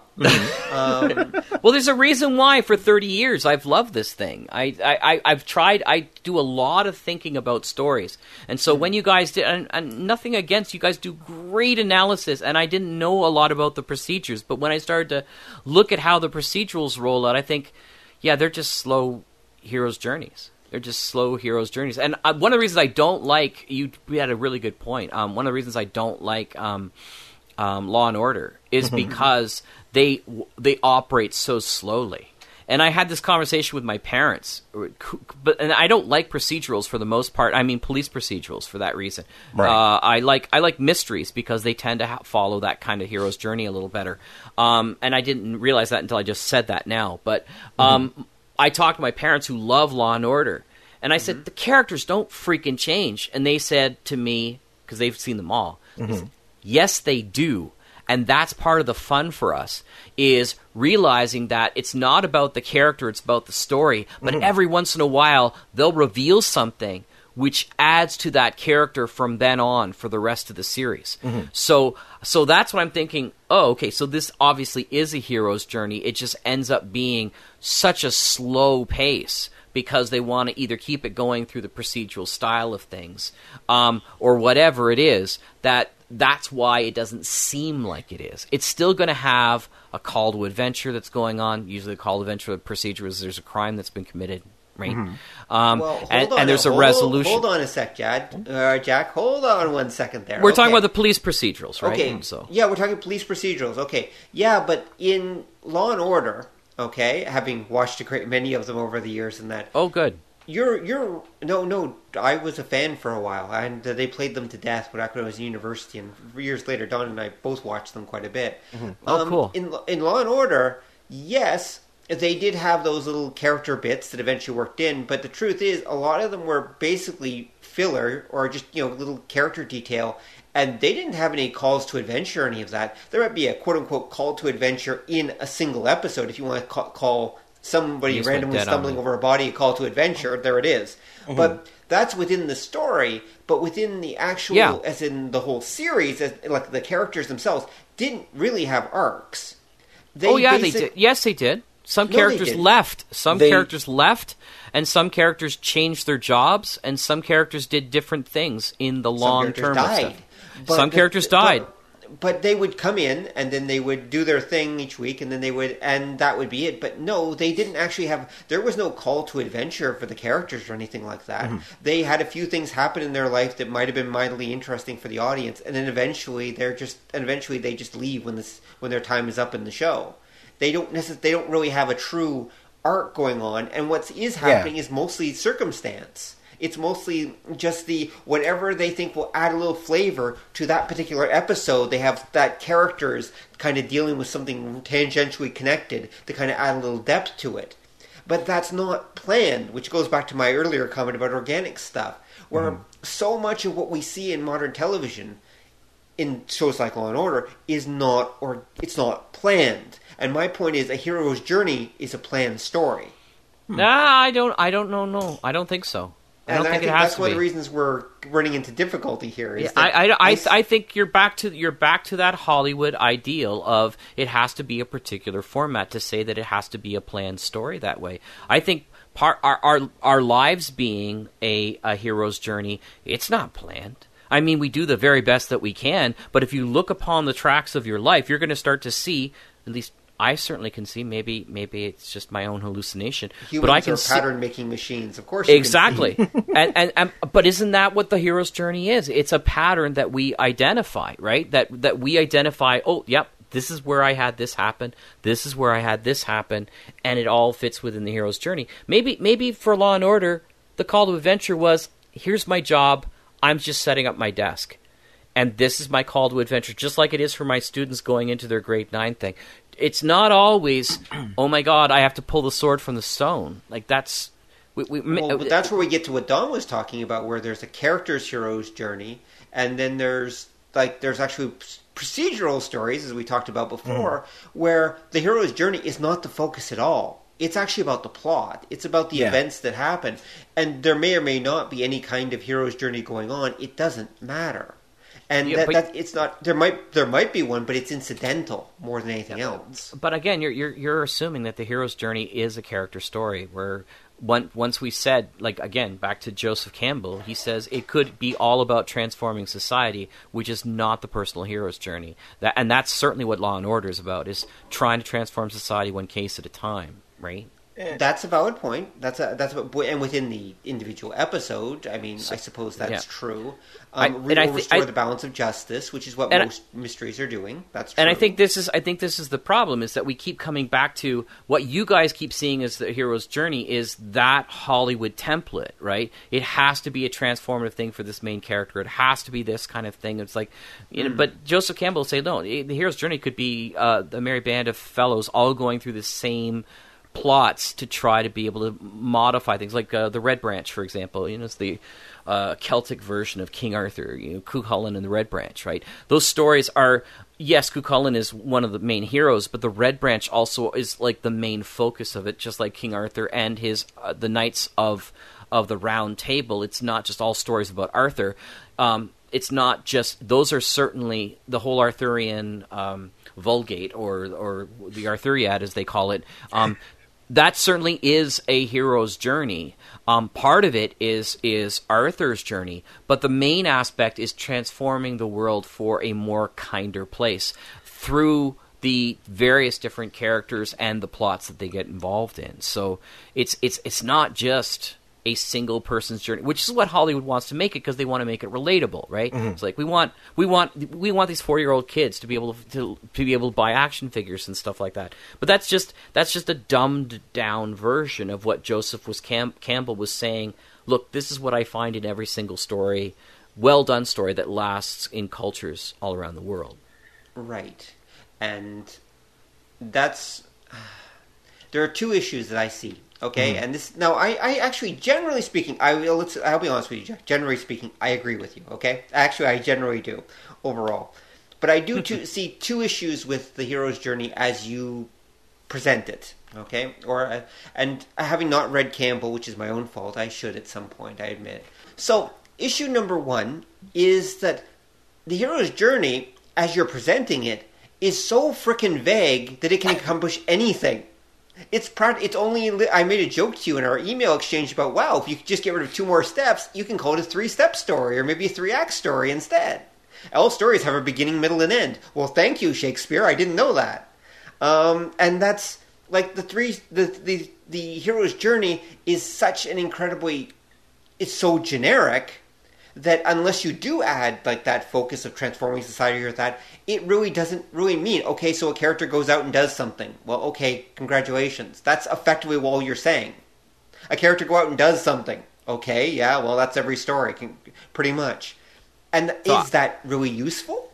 So I, we can end right now because I just I think you just agreed with me because that's uh, my my whole point is is that it's every real story that happens. So to argue against it makes no sense. And yeah, it's useful in the respect that once you understand that it's every real story, then you can start looking at okay, so how does this how does the hero's journey take place in this way? Well, it takes place in a procedural, or it takes place in a gothic romance, or it takes place in this kind of format, or it takes place in this kind of format. But but understanding, like you say, it's universal. You just it's not a bug, it's a feature, man. It's that's but, the whole hold, aspect. Hold, hold, hold on, Jack. What you're then then I have another name for it. I have another. I I I just had a brilliant idea. There's another thing we should call the hero's journey. We should just call it a story. How about yeah. that? How about we yeah. just call it a story and stop calling it a hero's journey instead? Sounds great. he under he understood the uh, he, he identified the underlying aspect of story. We agree. Okay, but at that point, it's so vague; it's not useful. But anymore. no, it's not. It's not vague. They, he has the very specific steps that you have to go through. I just outlined every time you bring up an example. I outline how that example works or it doesn't work. Right? Because if it doesn't work, then they don't end up being long-term stories. Or if you, you take a look you, at those. Or you could argue that the that the elements that you're presenting are so incredibly vague they can be made to fit any story, as opposed to any story fits them which is what I was kind of getting at earlier when I was talking about the the movie examples you used. Did they choose it or did it choose them? Well, no, I, I, I, I, think that's that's a little unfair. If he identifies the call to adventure, that's an mm-hmm. identifying a signpost. The fact that every story has it is not his fault that he identified it. That's oh yeah, that's true. The fact that every story right. has it, I so that every that well, every, story, story has ha- have a beginning. That, that every story, yeah, it has to have a beginning. But the idea that he recognizes is not just a beginning; it's a call to adventure. That adventure either comes to the character, the character searches adventure. That's a little more than just saying it has a beginning, right? That's not to true. mention not to mention that you know the other aspect of crossing the threshold. That's not just saying it's a middle. That's an actual point of what's going on in the story, right? Not to mention saying things like, you know, in the belly of the beast being the darkest part, you know, uh, the worst possible cir- circumstances. Now we recognize that as as writers that you have to, mm-hmm. you know, reach further and further up to get to that critical mass. But he names it. He names exactly how it looks and what's supposed to happen. Just like he names, it doesn't have to say there's no there's no the end doesn't mean you have to go back to the beginning or you don't you have to go back in one way or another to a return for those reasons. And campbell identifies why that needs to happen to make the story work really well.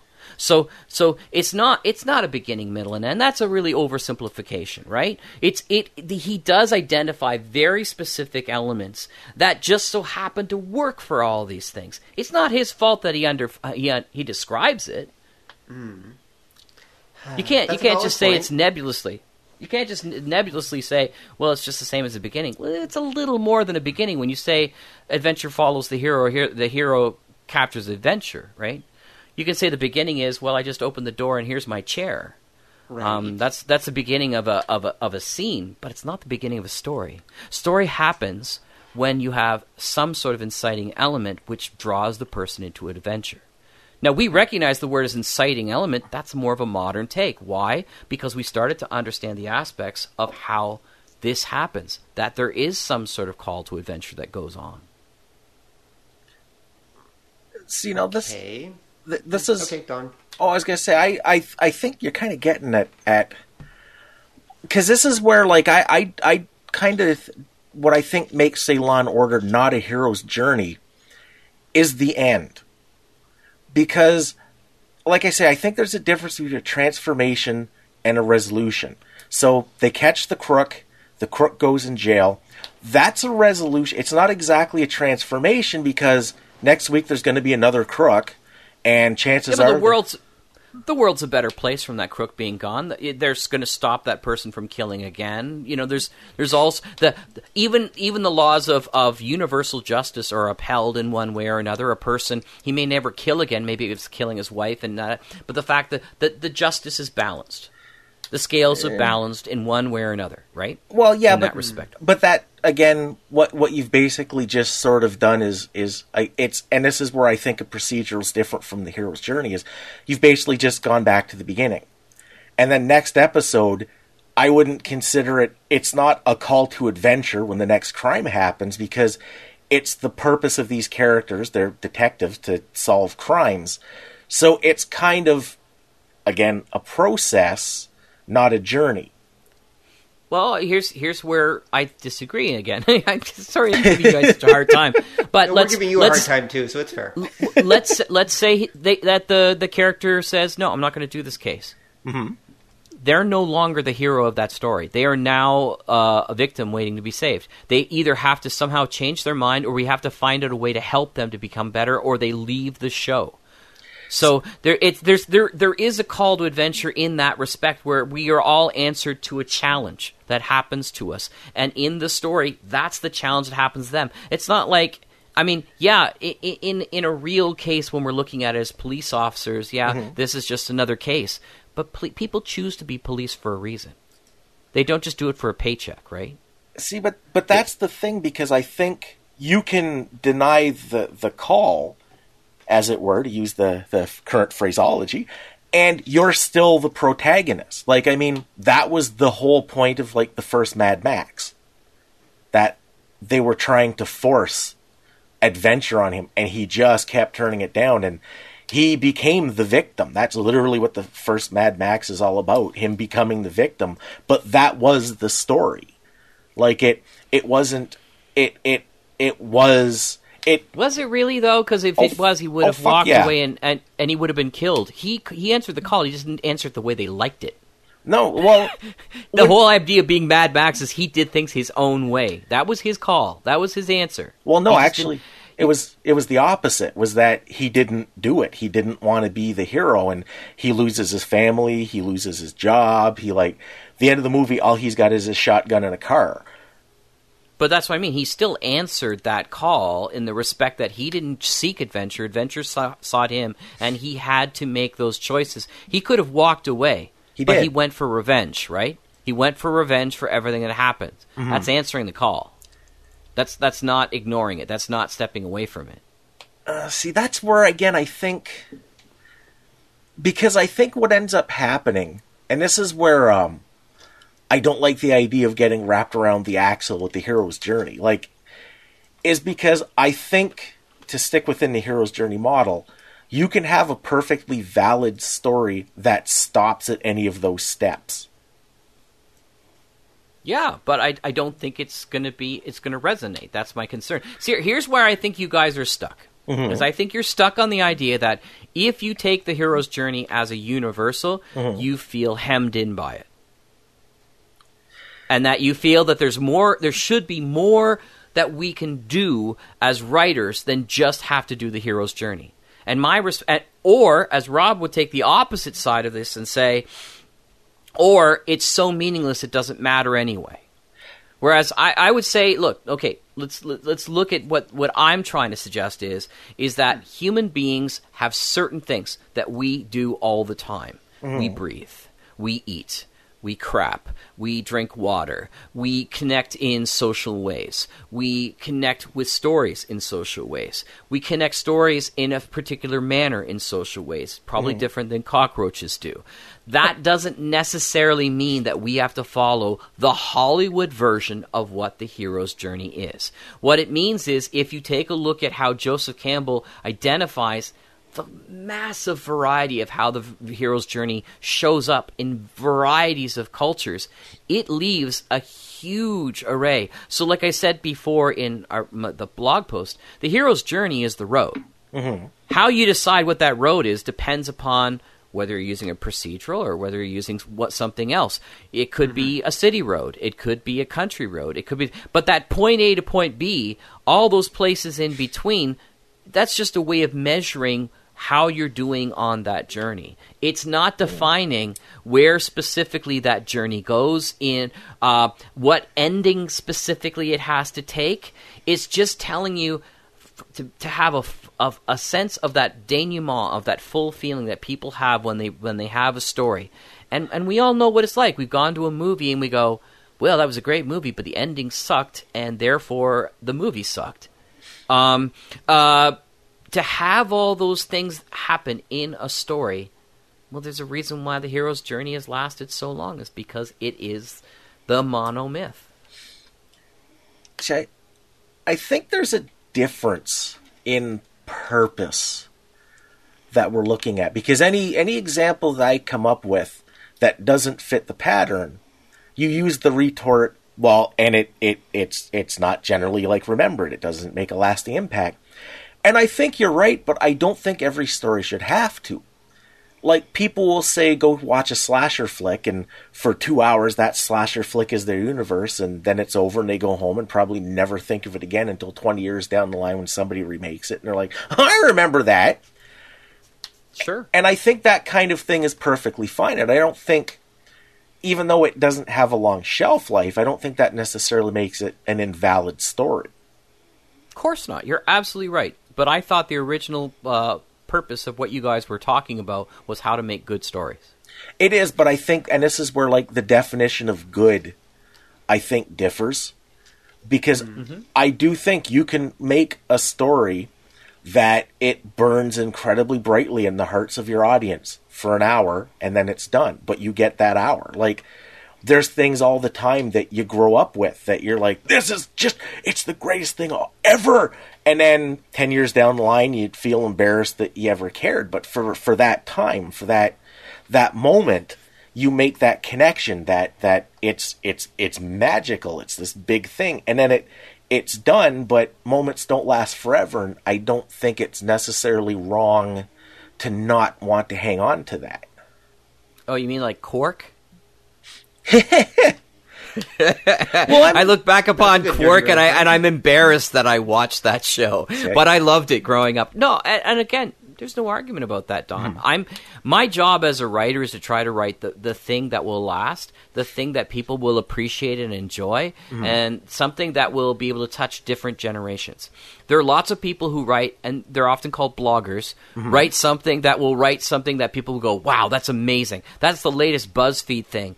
And it, you, you chew it, it's like bubblegum, you spit it out five minutes later, and you forgot you even read it. And then two years down the line, somebody sends you the link, and you go, wow, that's amazing. Oh, crap, I read that already. Yeah, it's pretty boring. um, that's great. You're right. There's lots of room for Drek in the world.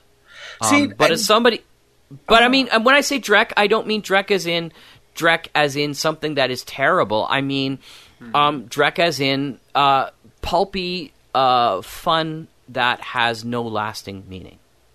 That there's lots of room for that, and there always will be, right? But but as as as somebody, and I'm sure maybe Rob, I'm I'm speaking for you, but as a writer, I want to have something mm-hmm. that lasts. Nice. And it doesn't it doesn't it doesn't have to be Shakespeare. But if somebody else can pick something up two generations from now and it still resonates with them, my job's done.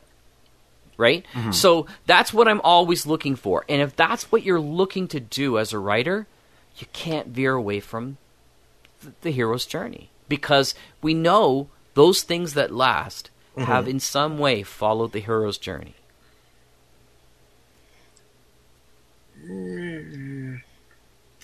See, there's there's there's there's something there that I don't feel is quite the entire picture.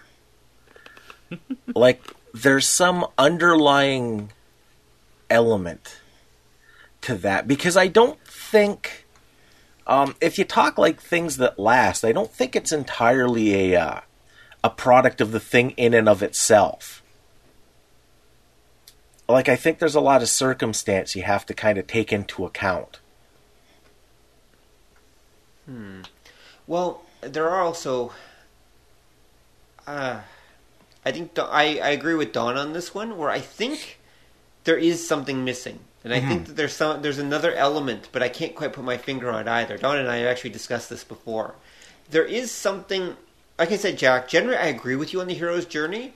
Although, and this is going to sound really odd, but I think that we, and I refer to you, this is a generational thing, so I'm going to take you and I'm going to drag you along with us too, Jack. tend to actually be a little bit over focused on change and transformation. And mm-hmm. it's not just because of Vogler or Lucas or whatever, actually, although they were definite factors. I remember noticing this myself back in like the 90s and such when I was in university and such. And even before then, I was kind of aware of this, where we grew up on episodic television where nothing really did change, where every episode would begin and end at the exact same place that it always did. And episodic television is based, or procedural television, whatever you want to call it, is based on nothing happening. Because mm-hmm. this, if something ever really did happen, this it would change the show, and that's not what the audience wants. That's not what the producers want, and that's not the American system to milk it to death. So we lived in a time when we were constantly fed any uh, we were constantly fed episodic stories that had no real change, and so we kind of grew up just lo- desiring it or lusting for it, I suppose you could say, uh, because and being happy for whatever change we got because that's not the way our stories tended to be told, at least not the ones we were consuming, like say Star Trek or whatever. And so, as an end result, I found that I and many people that I knew tended to become a little bit focused on on um, stories about change where stuff actually happened, just because we'd been deprived of it for so long as we were growing up. And, And so, Okay, no, finish your finish your thought. and so, I think that we are inherently drawn. I think there is a natural desire for stories that involve change because we like to see something happen. We want to see how things resolve. We're temporal beings. Things have a beginning, middle, and end, and we want to see how they end. And we don't feel complete unless we do see how they end. But at the same time, I think we're also generationally, I think we're also drawn to those kinds of stories because they represent something that we didn't get in our stories when we were young. That's basically all I'm saying. Okay. Uh, I, I, I'll challenge your, your, and you said this before, your assertion that Star Trek doesn't change. I, I challenge that entirely. Uh, the original Star Trek changed a lot. In fact, uh, if you look carefully, you'll see the changes that were uh, small in the series, and maybe they weren't intended to. But by the time you got to the movies, which is again the larger scope of the thing, the whole point of, of, of Spock's death being probably one of the most poignant deaths of, of science fiction history Mm-hmm. is because of the relationship and, and the trials and the things that happened between Kirk and Spock in the original series, right? So there's there's there they absolutely grew and changed and grew together. And and like the the, the story of Star Trek again, what's the main story of Star Trek? Brotherhood. That's the story of, of Star Trek, and not necessarily brotherhood is only only guys.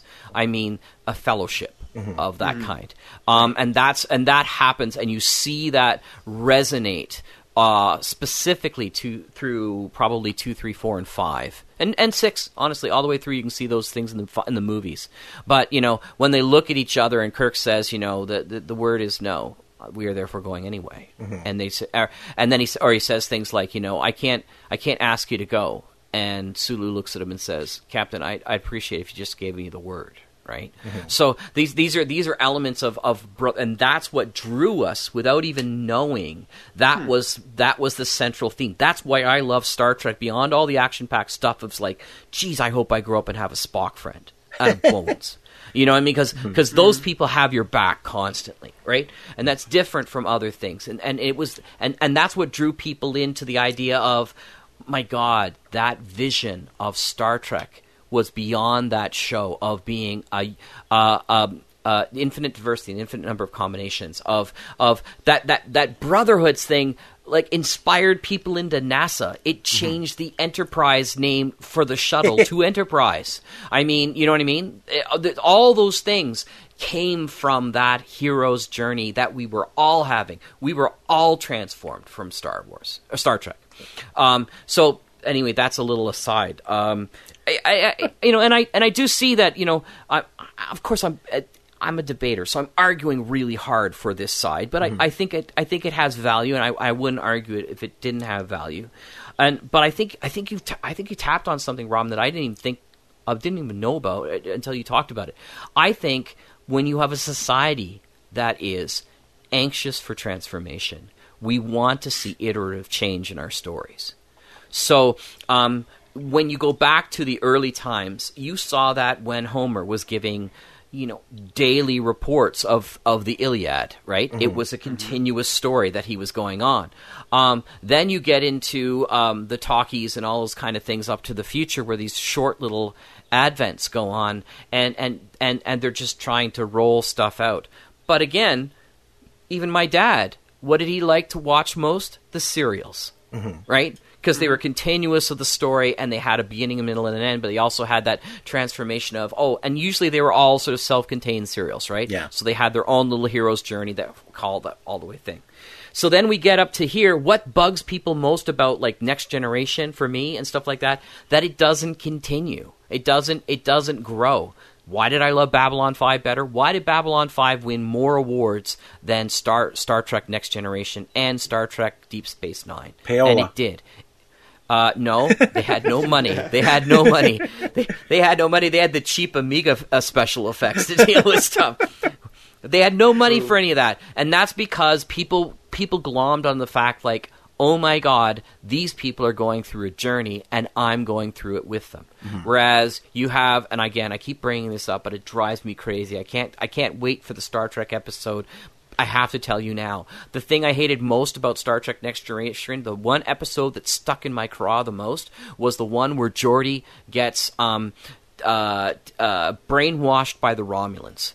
And that was a good story. I liked that story. That's not what made me angry. What made me angry was at the end of the episode, he sit, goes up to Deanna Troi and they have this little conversation, and it's never mentioned again. never mentioned again. Not even as a side. Not even as a movie. It was like, yeah, remember that time you were brainwashed and the next day you were fine? Right? And then you take a look at Babylon 5 and you've got the doctor and they tell his story of being uh, addicted to stims. They tell that in three seasons. They build up the fact that so you can see him using stims more and more and more. You can see him denying all that aspect. You can see him fighting with the addiction, and then you can see him breaking the addiction and then leaving Babylon 5 for a while to go on walkabout to be able to identify who he is. That's a that's a story arc, that's a character arc, that's a hero arc that he goes through just within the larger arc of the whole thing. So, um yeah, you're right. People are hungry for that, and I think it becomes a transformational aspect. Yeah. Because if it was just our generation, then the people in the '90s would be bored of it by now. Why? But they're not. Why? I They're doing it more and more and more. yeah, I think I think Rob is right true. though. I think Rob picked a bad example though. Okay. Um, because you mentioned Babylon Five, and the plan from the beginning was for it to continue. Um, but if you really, if you want to see that conflict between the old school serial way of doing like TV and the new school Well, wait, continuing ju- way, just a second, Oh, Don. Uh, you're saying that Babylon 5 was meant to be more than five seasons? Because I understood it was only meant to be five seasons. But that's that was how he meant to be pitched it. five. But that's what. Okay. I, but but that's what I mean. They said we're doing five. Okay. Whereas like Okay. when they did the next generation, it was we'll keep doing it till you stop watching. Like it, it was written Which like most TV yeah, of but that period. Even a lot today. yeah, but where you can see the change really happen, it's from the same era. It was uh, the X Files. Because Yeah. when it started, they were trying really hard to be the old school, like episodic thing. Because you'd have like you, you had had Scully. She's like, there are no aliens. You were just kidnapped by them. There's no monsters. You just had a dude crawl out of a drain pipe try to eat your liver. There's like no such thing as like ghosts. You were almost like eaten by one. There there's like no such thing as the paranormal. A possessed prisoner tried choking you out in jail. There's no such thing as the paranormal. A giant fucking grasshopper was trying to eat you. And that went on for a very long time. Like much Yeah. longer than you think it like this woman has some That's why I stopped watching it after three Yeah. seasons. Yeah. right? Cuz it, it I And a lot of people did. I see the people I knew didn't, and I had to see them all. And like I said before, I used to fuck it up for them. I would tell them how each season was going to end because it wasn't till around three or four they said, "Yeah, continuing story, let's do that." Because everybody forgets in the Yeah. first season there was like vampires that just disappeared. yeah, yeah, you're right. because you're it right. was it was supposed to just be Kolchak again, and Yeah, yeah. but that's a week. yeah, and, and Yeah, and, and, and Kolchak didn't last either, did it? Well, it was it was a season, but it was one of them things that if you want to talk something that made a big impression on people, that was that was a show. Like Sure. Any- sure. anybody who saw it, like that that to the point that when when Chris Carter did the X Files, he said, "Yeah, it's like Kolchak was awesome." Yeah, but but again, you're you're you're, and, and I don't want to sound like I'm coming up with every excuse in the book, but I, but we're talking about story, right? So it when if if you think about Kolchak, tell me which which story it was, which was the one that got people all awesome. People remember the monsters, right? Uh-huh. They remember they remember the cool sort of things that happen in Kolchak, but you can't sit there and say it's it's his origin story or it's you know what I mean? No, you, you you don't, and it didn't matter because it still made that huge impression on people. I think from what I know of talking to people, it was him. It was because that character. He Yeah. he wasn't the guy that normally hunts monsters. He's a cowardly, obnoxious little jerk, and that wasn't the hero. and Yeah. but he was tenacious, and that's what what kept him in it. And and this is where I'm saying that, like, yeah, for the people who saw it, it made a huge impact, even though it doesn't follow any kind of progression, even though it's directly episodic. And and again, I think that's fine. I think episodic is perfectly acceptable. You can do a valid, meaningful, deep story if you want in that way. You don't have to have it this, like Rob was saying, the idea of change and growth and development is sort of a new fetish for uh, for entertainment.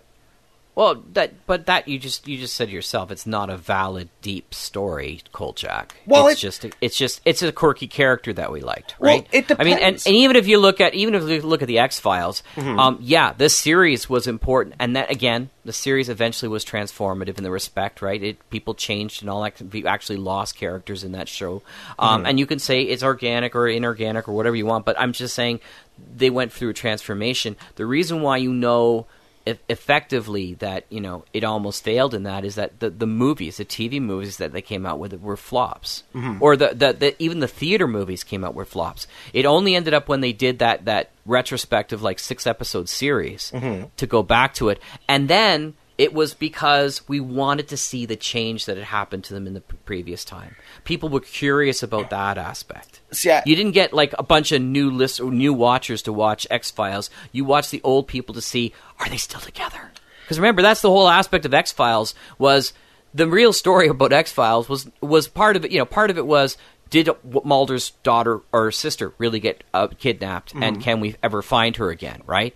But the deep story of, of X Files is are they ever going to get together?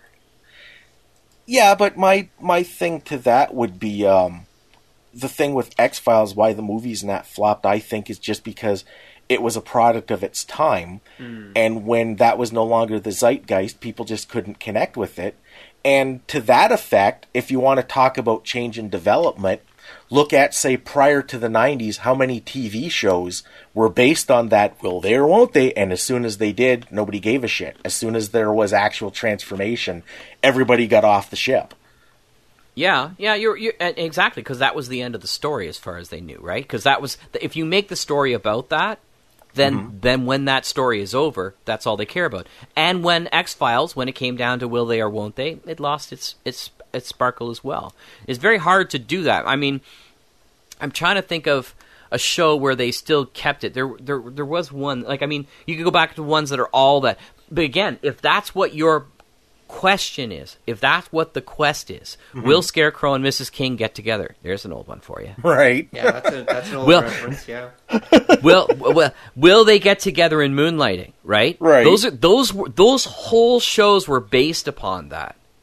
None of the other stuff mattered. Mm-hmm. That was the hero's journey for those characters. it it was And so, of course, when they were done, they were done. but see and that and that's where i say like the problem with that is it's not I, I don't I wouldn't necessarily call it the hero's journey because like you say when it's done it's done but it's not because it wrapped up and everybody goes oh that's how it is it's because everyone oh my god it's different now and I hate it Well, no, and but don't you understand, Don? There's different because the hero's journey was over for the people who li- who watched it. It wasn't done for the writers, but that's because they misunderstood the hero's journey. Mm-hmm. They misunderstood what the journey was about, right? So, and and you can say, well, that's not really a hero's journey, but you know, love is probably one of the greatest hero's journeys that we all go through, right? Mm-hmm. So that that idea of aspect. So for many people, that's it. So it's it's it is it is the climax of what's happening. And then they want to know the denouement and then that's what happens and it's over. And okay good that story is over now.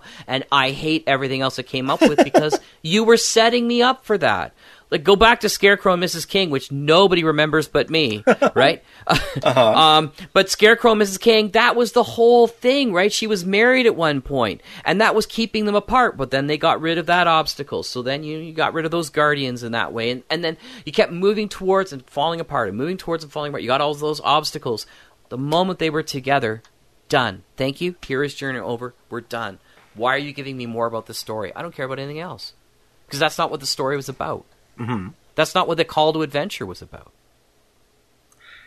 See, and, and I think that's where we differ because I think, like in those cases, I don't think the characters were actually characters. They were in a way ciphers. That they were they were again a product like say like the Brady Bunch era that you knew every day that that the two characters were going to bicker and you knew that there was going to be like that sexual tension and that's what like drew you in. But Sure. there was no desire for that to be resolved because they're not exactly characters. They're not people. They're banter machines. Like in the audio. No, no, I you don't get into banter machines until you start getting into like Seinfeld and stuff like that, right? I mean, you you wanted to I wanted to be Scarecrow. I wanted to be a secret agent. I wanted to have the hot, you know, ex the hot ex angel uh, in love with me, right? So we again, we watch these shows together uh, because we it's it's fantasy that we want to fulfill. It's the stories that we want to be able to have come true in our lives or avoid if you're talking about horror movies and stuff like that. I mean, even Hart to Hart. I'm, I'm still hitting you. It's Hart to Hart. Remember that show? Even old. Hart to Hart. They they were. I know. I'm old. Thank you very much. Welcome to Fantasy Island. Um, Hart to Hart was a story about a married couple, but they weren't any married couple. They had action and adventure and they had passion for each other and they and so people look at that stuff and even though you're right they're absolutely ciphers. They're they're they're not genuine characters in the same way where we expect the flaws in that. That's not what people are looking for and that's not necessarily it can or it doesn't have to be part of the hero's journey. How developed your character is is not really part of the character the hero's journey how developed the character finish offs is not necessarily part of the hero's journey. That there is some kind of progress or regress um, is, or and I, I don't even say regress because I know I use this argument in Breaking Bad. He doesn't regress to the point in the end. Um, in Breaking Bad, he follows that hero's journey to the pe- he comes to it's it's that idea that you know becoming evil uh, only works in a story if you um, accept who you are Uh huh. in the end, right? Because then people respect that. They respect that. You know what? He was an asshole, but he knew he was an asshole, right? So, um, and and and he was fine with that because he still did the things that he had to do. Um, Right. And and so that that's that's people respect that because once again, you look up on the screen, you look at that character, and you go, "Yeah, I would be Walter White because I wouldn't be a sniveling little wimp when cancer comes to get me. I would, you know, because remember he gave away all this money. Remember, I I don't know if you saw all of it. I saw it all, but. Uh, I, he he met his friend. Remember, his, his friend made a ton of money based upon the stuff that they did together Right. and he was really really resentful and that was part of what drove him deeper into the crime thing because now his pride was in place it's like i could have had all that stuff right so and that was part of that journey too because he didn't realize how important pride was to him until that moment. And that's middle of the way right? Mm-hmm. So he's uncovering all those things. So again to say that the breaking bad is is is just a procedural oh my god the the transformation that goes with that character and with the world around him in in understanding who he is. And when i say the world around him i mean the people around him because that's what we're really talking about in in the smaller hero's journey, not the epic. The epic does transform the entire world. That's where you save the, de- you know, you destroy the Death Star, you throw the ring in Mount Doom, or whatever it is. But in in the in the in the other ones, um, the ones that are really truly character based, because I would argue those epic ones are always plot based. Um, the character, truly character based ones, are based around the transformation that happens to the character themselves, or and or the people around them in the story. See, I I would um I can't disagree with you on the Breaking Bad, but I think that's again the this post '90s idea. I would go back. I kind of take a Scott McCloud's take on things, and I would say you get something like say Moonlighting or Cheers or uh, what was the Tony Danza one there? oh, who's the boss? Who's the boss? Yeah. And the will there, won't they thing, I think in a lot of ways is, um, as Scott McCloud would say it, it's kind of a, a mask that it's like you said, I wish I could be a secret agent and have this like ex angel that I hang out with and that. And people read themselves into that and they, they connect. And what ends up happening is when you resolve it, it's not because that story is over, but what you've done is you've separated the character from from the audience. You've broken that connection because now they're not following the script that I was totally in love with.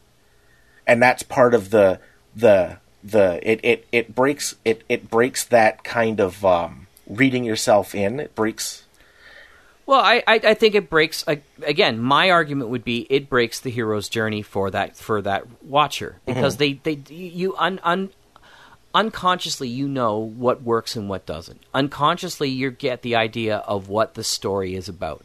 If you don't get what the story is about, the story is very con- convoluted. Would you agree with that, Rob? yeah, I'd agree with So generally, uh, it, it, it could be it could be complex, and that's and and requires some thinking.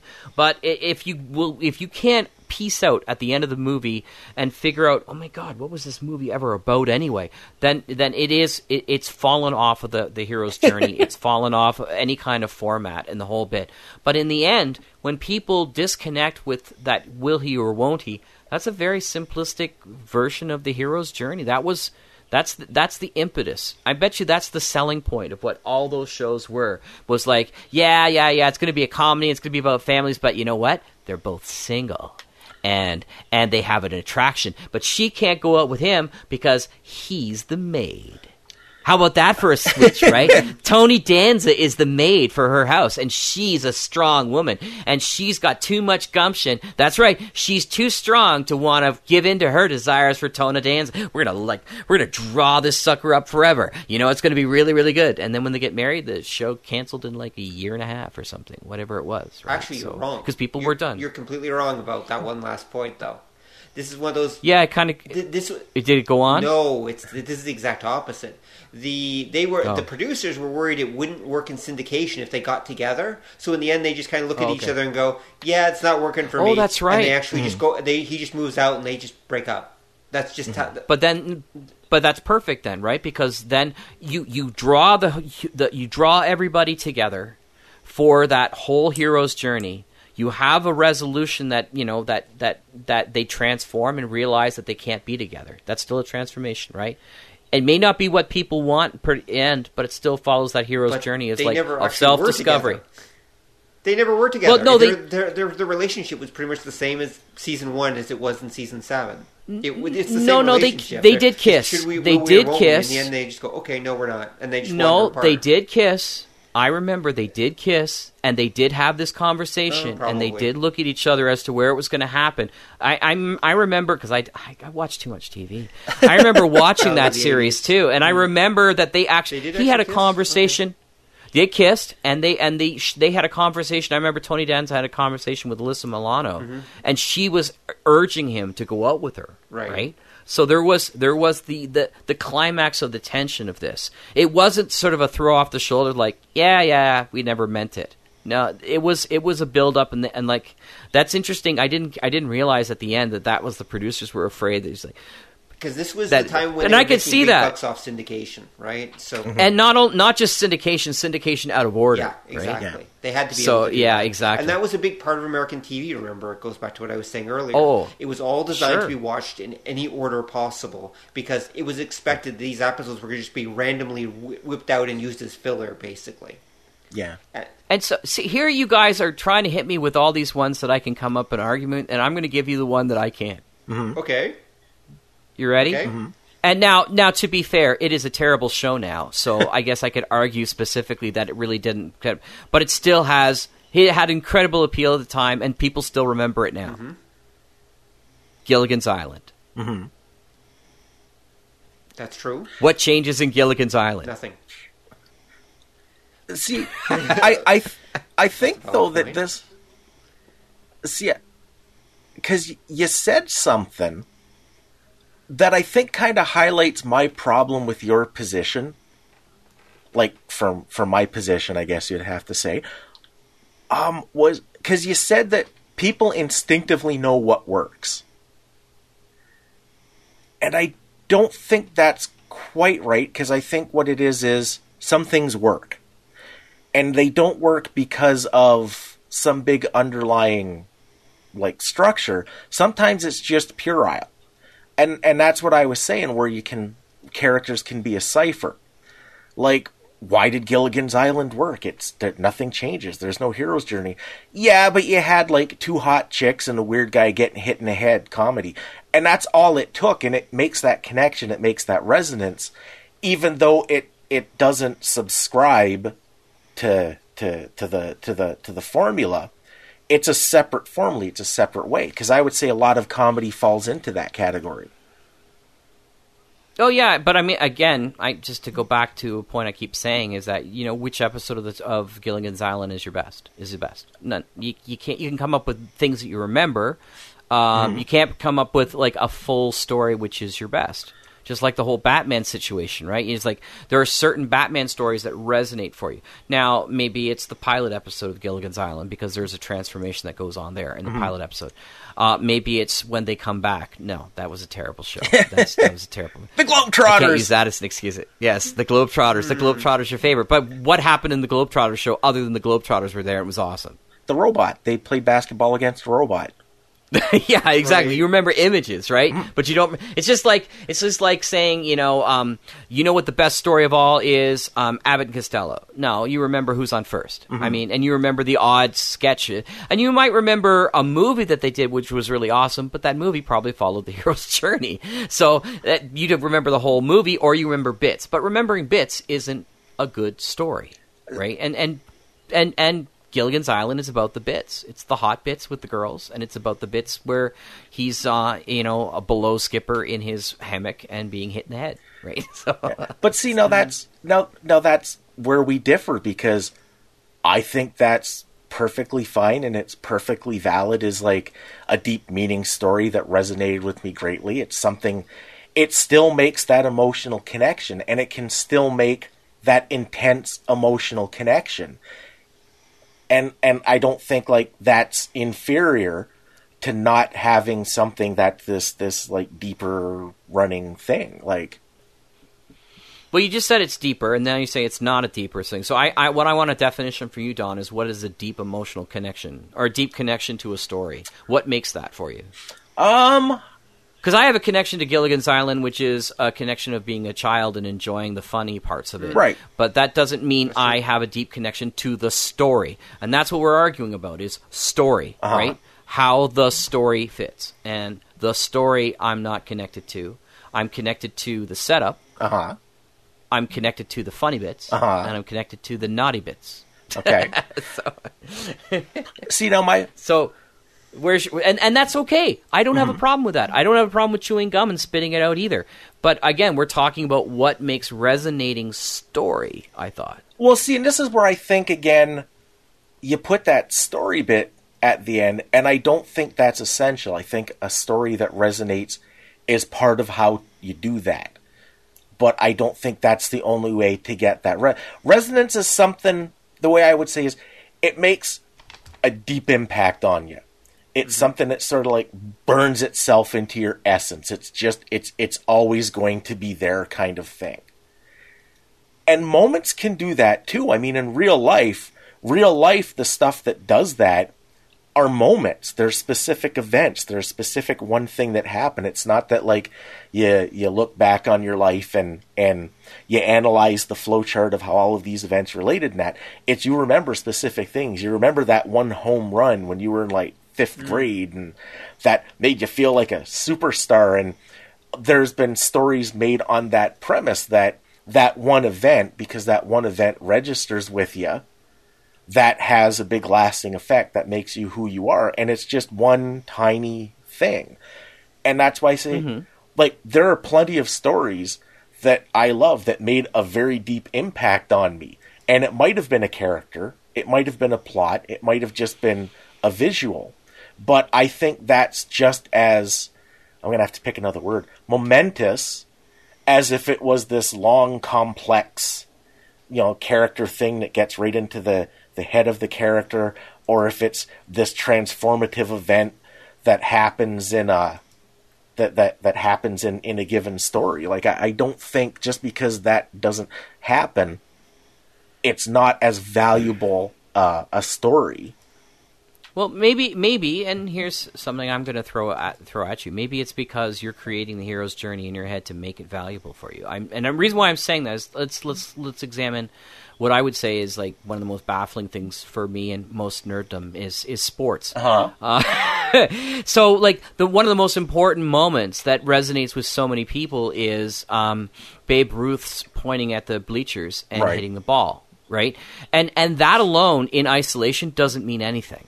Mm-hmm. You have to know who Babe Ruth is. You have to know his story. You have to know the the the shape of him. You have to know the power that he has. You have to know what he brings. You have to know all those kinds of things to make it really resonate. Right. And that's why I say like so when I'm talking to people who are sports people and they go, "Wow, that, I can't believe it's so and so so and so like Kobe Bryant is this." And I'm like, who cares? And they go, no, you don't understand. I've been following this team, and since Kobe joined it, so they they Kobe's, you know, for them, Kobe's already hit the call to adventure by joining their favorite team. Right. Right? For them, he's already done this. So they've they've filled in the blanks of those moments to make it the hero's journey. Even if it hasn't been scripted that way, the story is fully in their head. Yeah, but it is. You know, it's just like Wayne Gretzky. Wayne Gretzky, uh, you know, what's the biggest uh, the biggest uh, flaw of Wayne Gretzky as a as a as an immortal hero? Mm-hmm. He joined the L.A. Kings, hmm. right? right? He became an American. He married an American. You know, yeah. he's yeah. You know, I mean, he became Darth Vader in, in people's minds because of that particular thing. But again, you, that doesn't mean anything unless you know who Wayne Gretzky is, unless you know his journey. Yeah, but sports are sold like that. Yeah, but I mean, everything's sold like that, mm. which isn't the full story that you're talking about. Everything has that full resonance to you because you know the story behind yeah, it. Yeah, but I'll put it to you this way I love Quark. I thought Quark was awesome, and I thought it was awesome for two reasons. Number one, I love the ship. He's got this weird ship with arms and a Pac-Man mouth. And number two, the thing that made and and and this really stuck with me. And Rob will probably laugh because he'll see how this formed my opinion of everything science fictiony or fantasy I saw after. I thought the idea of a space garbage man was brilliant because really, what do they do with the waste? You never see that. And then yeah, yeah. And then that thought led me down the the idea that you never see them do laundry, you never see like a space plumber, and all of this stuff would exist. And to me, this goes with setting. Like that was the show was just a goofy comedy, but it struck this big chord because it painted for me this bigger picture of setting and it highlighted a lot of what's missing from other science fiction kind of stuff. Yeah, and, for sure. And it's it that shaped everything about me afterwards and it has like nothing to do with the transformative anything. It has nothing to do with it not even a progress. It's just the question who flushes the toilet? And then it's yeah but that's but i mean there's there's the story for you is the story includes all these other science fiction stories and the call to adventure is give me something different. Yeah but you know well, what i mean? So but the, but that's and, me. and, that's the, not quark. That that might oh i know and that for me but that's and that's that's what I'm I'm trying to suggest is is the even the stories that aren't stories mm-hmm. that still resonate with you. You're the one that makes the call to the the the the hero myth. You're the one that makes the call to adventure. You're the one that makes all that stuff so that it works for you. See now, By the way, I still love Quark until I watched it again. I- Did you watch it recently? yep, I got the disc. Oh, it's I Oh, good for you soon- because I, I was like, oh my god, this is so bad. I feel so bad. My childhood Jamie is just killing himself because I loved it so much. I love Ficus the plant. yeah, Right. beep beep beep beep beep beep Uh, beep beep. exactly, exactly. We don't have sex, we pollinate. I remember that, and I never saw that episode in like 30 years, right? So- Right. But also, part of the reason why I like Quark is because it made fun of Star Trek in some ways. Uh-huh. Because it mimics Star Trek. Because it mimics Star Wars, right? See, so it's I'm I'm already connecting it to the other heroes' journeys that I loved. Okay. Yeah, I, I'm gonna I'm gonna have to go at Robin Cull shenanigans on that one though, because like I said, for me, what made the the, the deep impact on me has nothing to do that. It's a structural element. Like it's not it's not what happens. It's the framework that something could happen in. I, and, and and I can't certainly argue what connects with people uh, if they articulate it themselves. And so I, I I concede the point for you in that respect. I only suggest that um, uh, to make something worthwhile, and and I, and I and probably when you didn't watch the the when you didn't watch the DVDs for a long time, um, you probably remember elements like I do, Right. but don't remember entire full stories put together See, I did. which was my main my main point to the very beginning is if we're talking about creating lasting story right. and not not images not ideas not a poster that we loved not a song well songs are stories in themselves but mm. you know not a not a not a tune of that stuff. Um, then then if that's that's that's a whole different kind of thing. But if we're talking about something that is i love this entire story mm-hmm. then then that particular story in some way has to have followed in my opinion the hero's journey. And I think that's a good place. i mean yep. Sorry. Yeah, yeah, yeah. I'm, it's a good place to end. I Yeah. mean, like, like I said, I loved Quark, Uh-huh. but I remember the little things, like the guy before Ficus who lo- who was there for one season but lost his eye because he fell asleep looking through a microscope. uh, I remember Gene Gene and how Yeah. bizarre that was.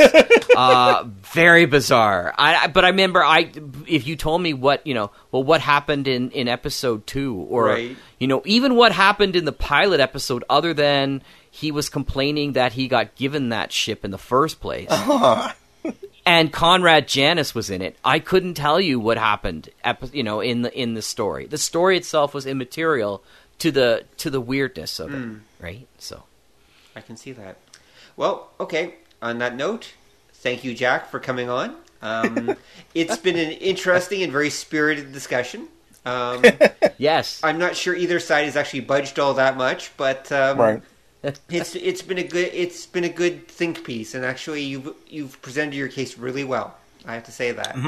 Um, and uh, I'm sure there are listeners, those that managed to actually get through the whole thing, um, have, have been left with a lot to think about. Um, because I'm sure. Well, some- I, I highly re- highly recommend you you go read or watch The Power of Myth, which is Joseph Campbell's conversations with Bill Moyers. Okay. I highly re- I'll link to recommend those. that you go buy The Hero with a Thousand Faces. Uh, the Masks of God, primitive mythology gets into all the different aspects of how even primitive man had these basic stuff. And then, of course, his book Transformations of Myths Through Time Mm-hmm. is a really interesting uh, read too. These that's just a couple of them that I have on my bookshelf that I think are awesome to go check out. okay, sounds like they should definitely check them out, and I will link to them in the show notes. Yeah. Of course, there's two other things I'd recommend too. Okay, what else, Don? Ev- everybody should read uh, Scott McCloud's Understanding Comics Absolutely. because For sure. because that talks a lot about what an audience gets out of things and why. And everybody should immediately go to Amazon right this second and buy Quark on DVD because that's the greatest TV show ever made.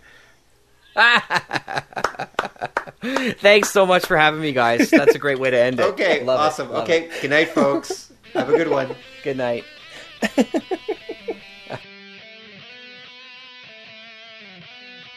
Thanks for listening to the show. If you'd like to hear more or join the conversation, come visit us at obeythedna.com. You can also find us on iTunes or whatever fine podcast site forgot to lock their back door. So until next time, remember that to master the nerdly arts takes time, practice, and enough Coca Cola to drop a rhino. See ya!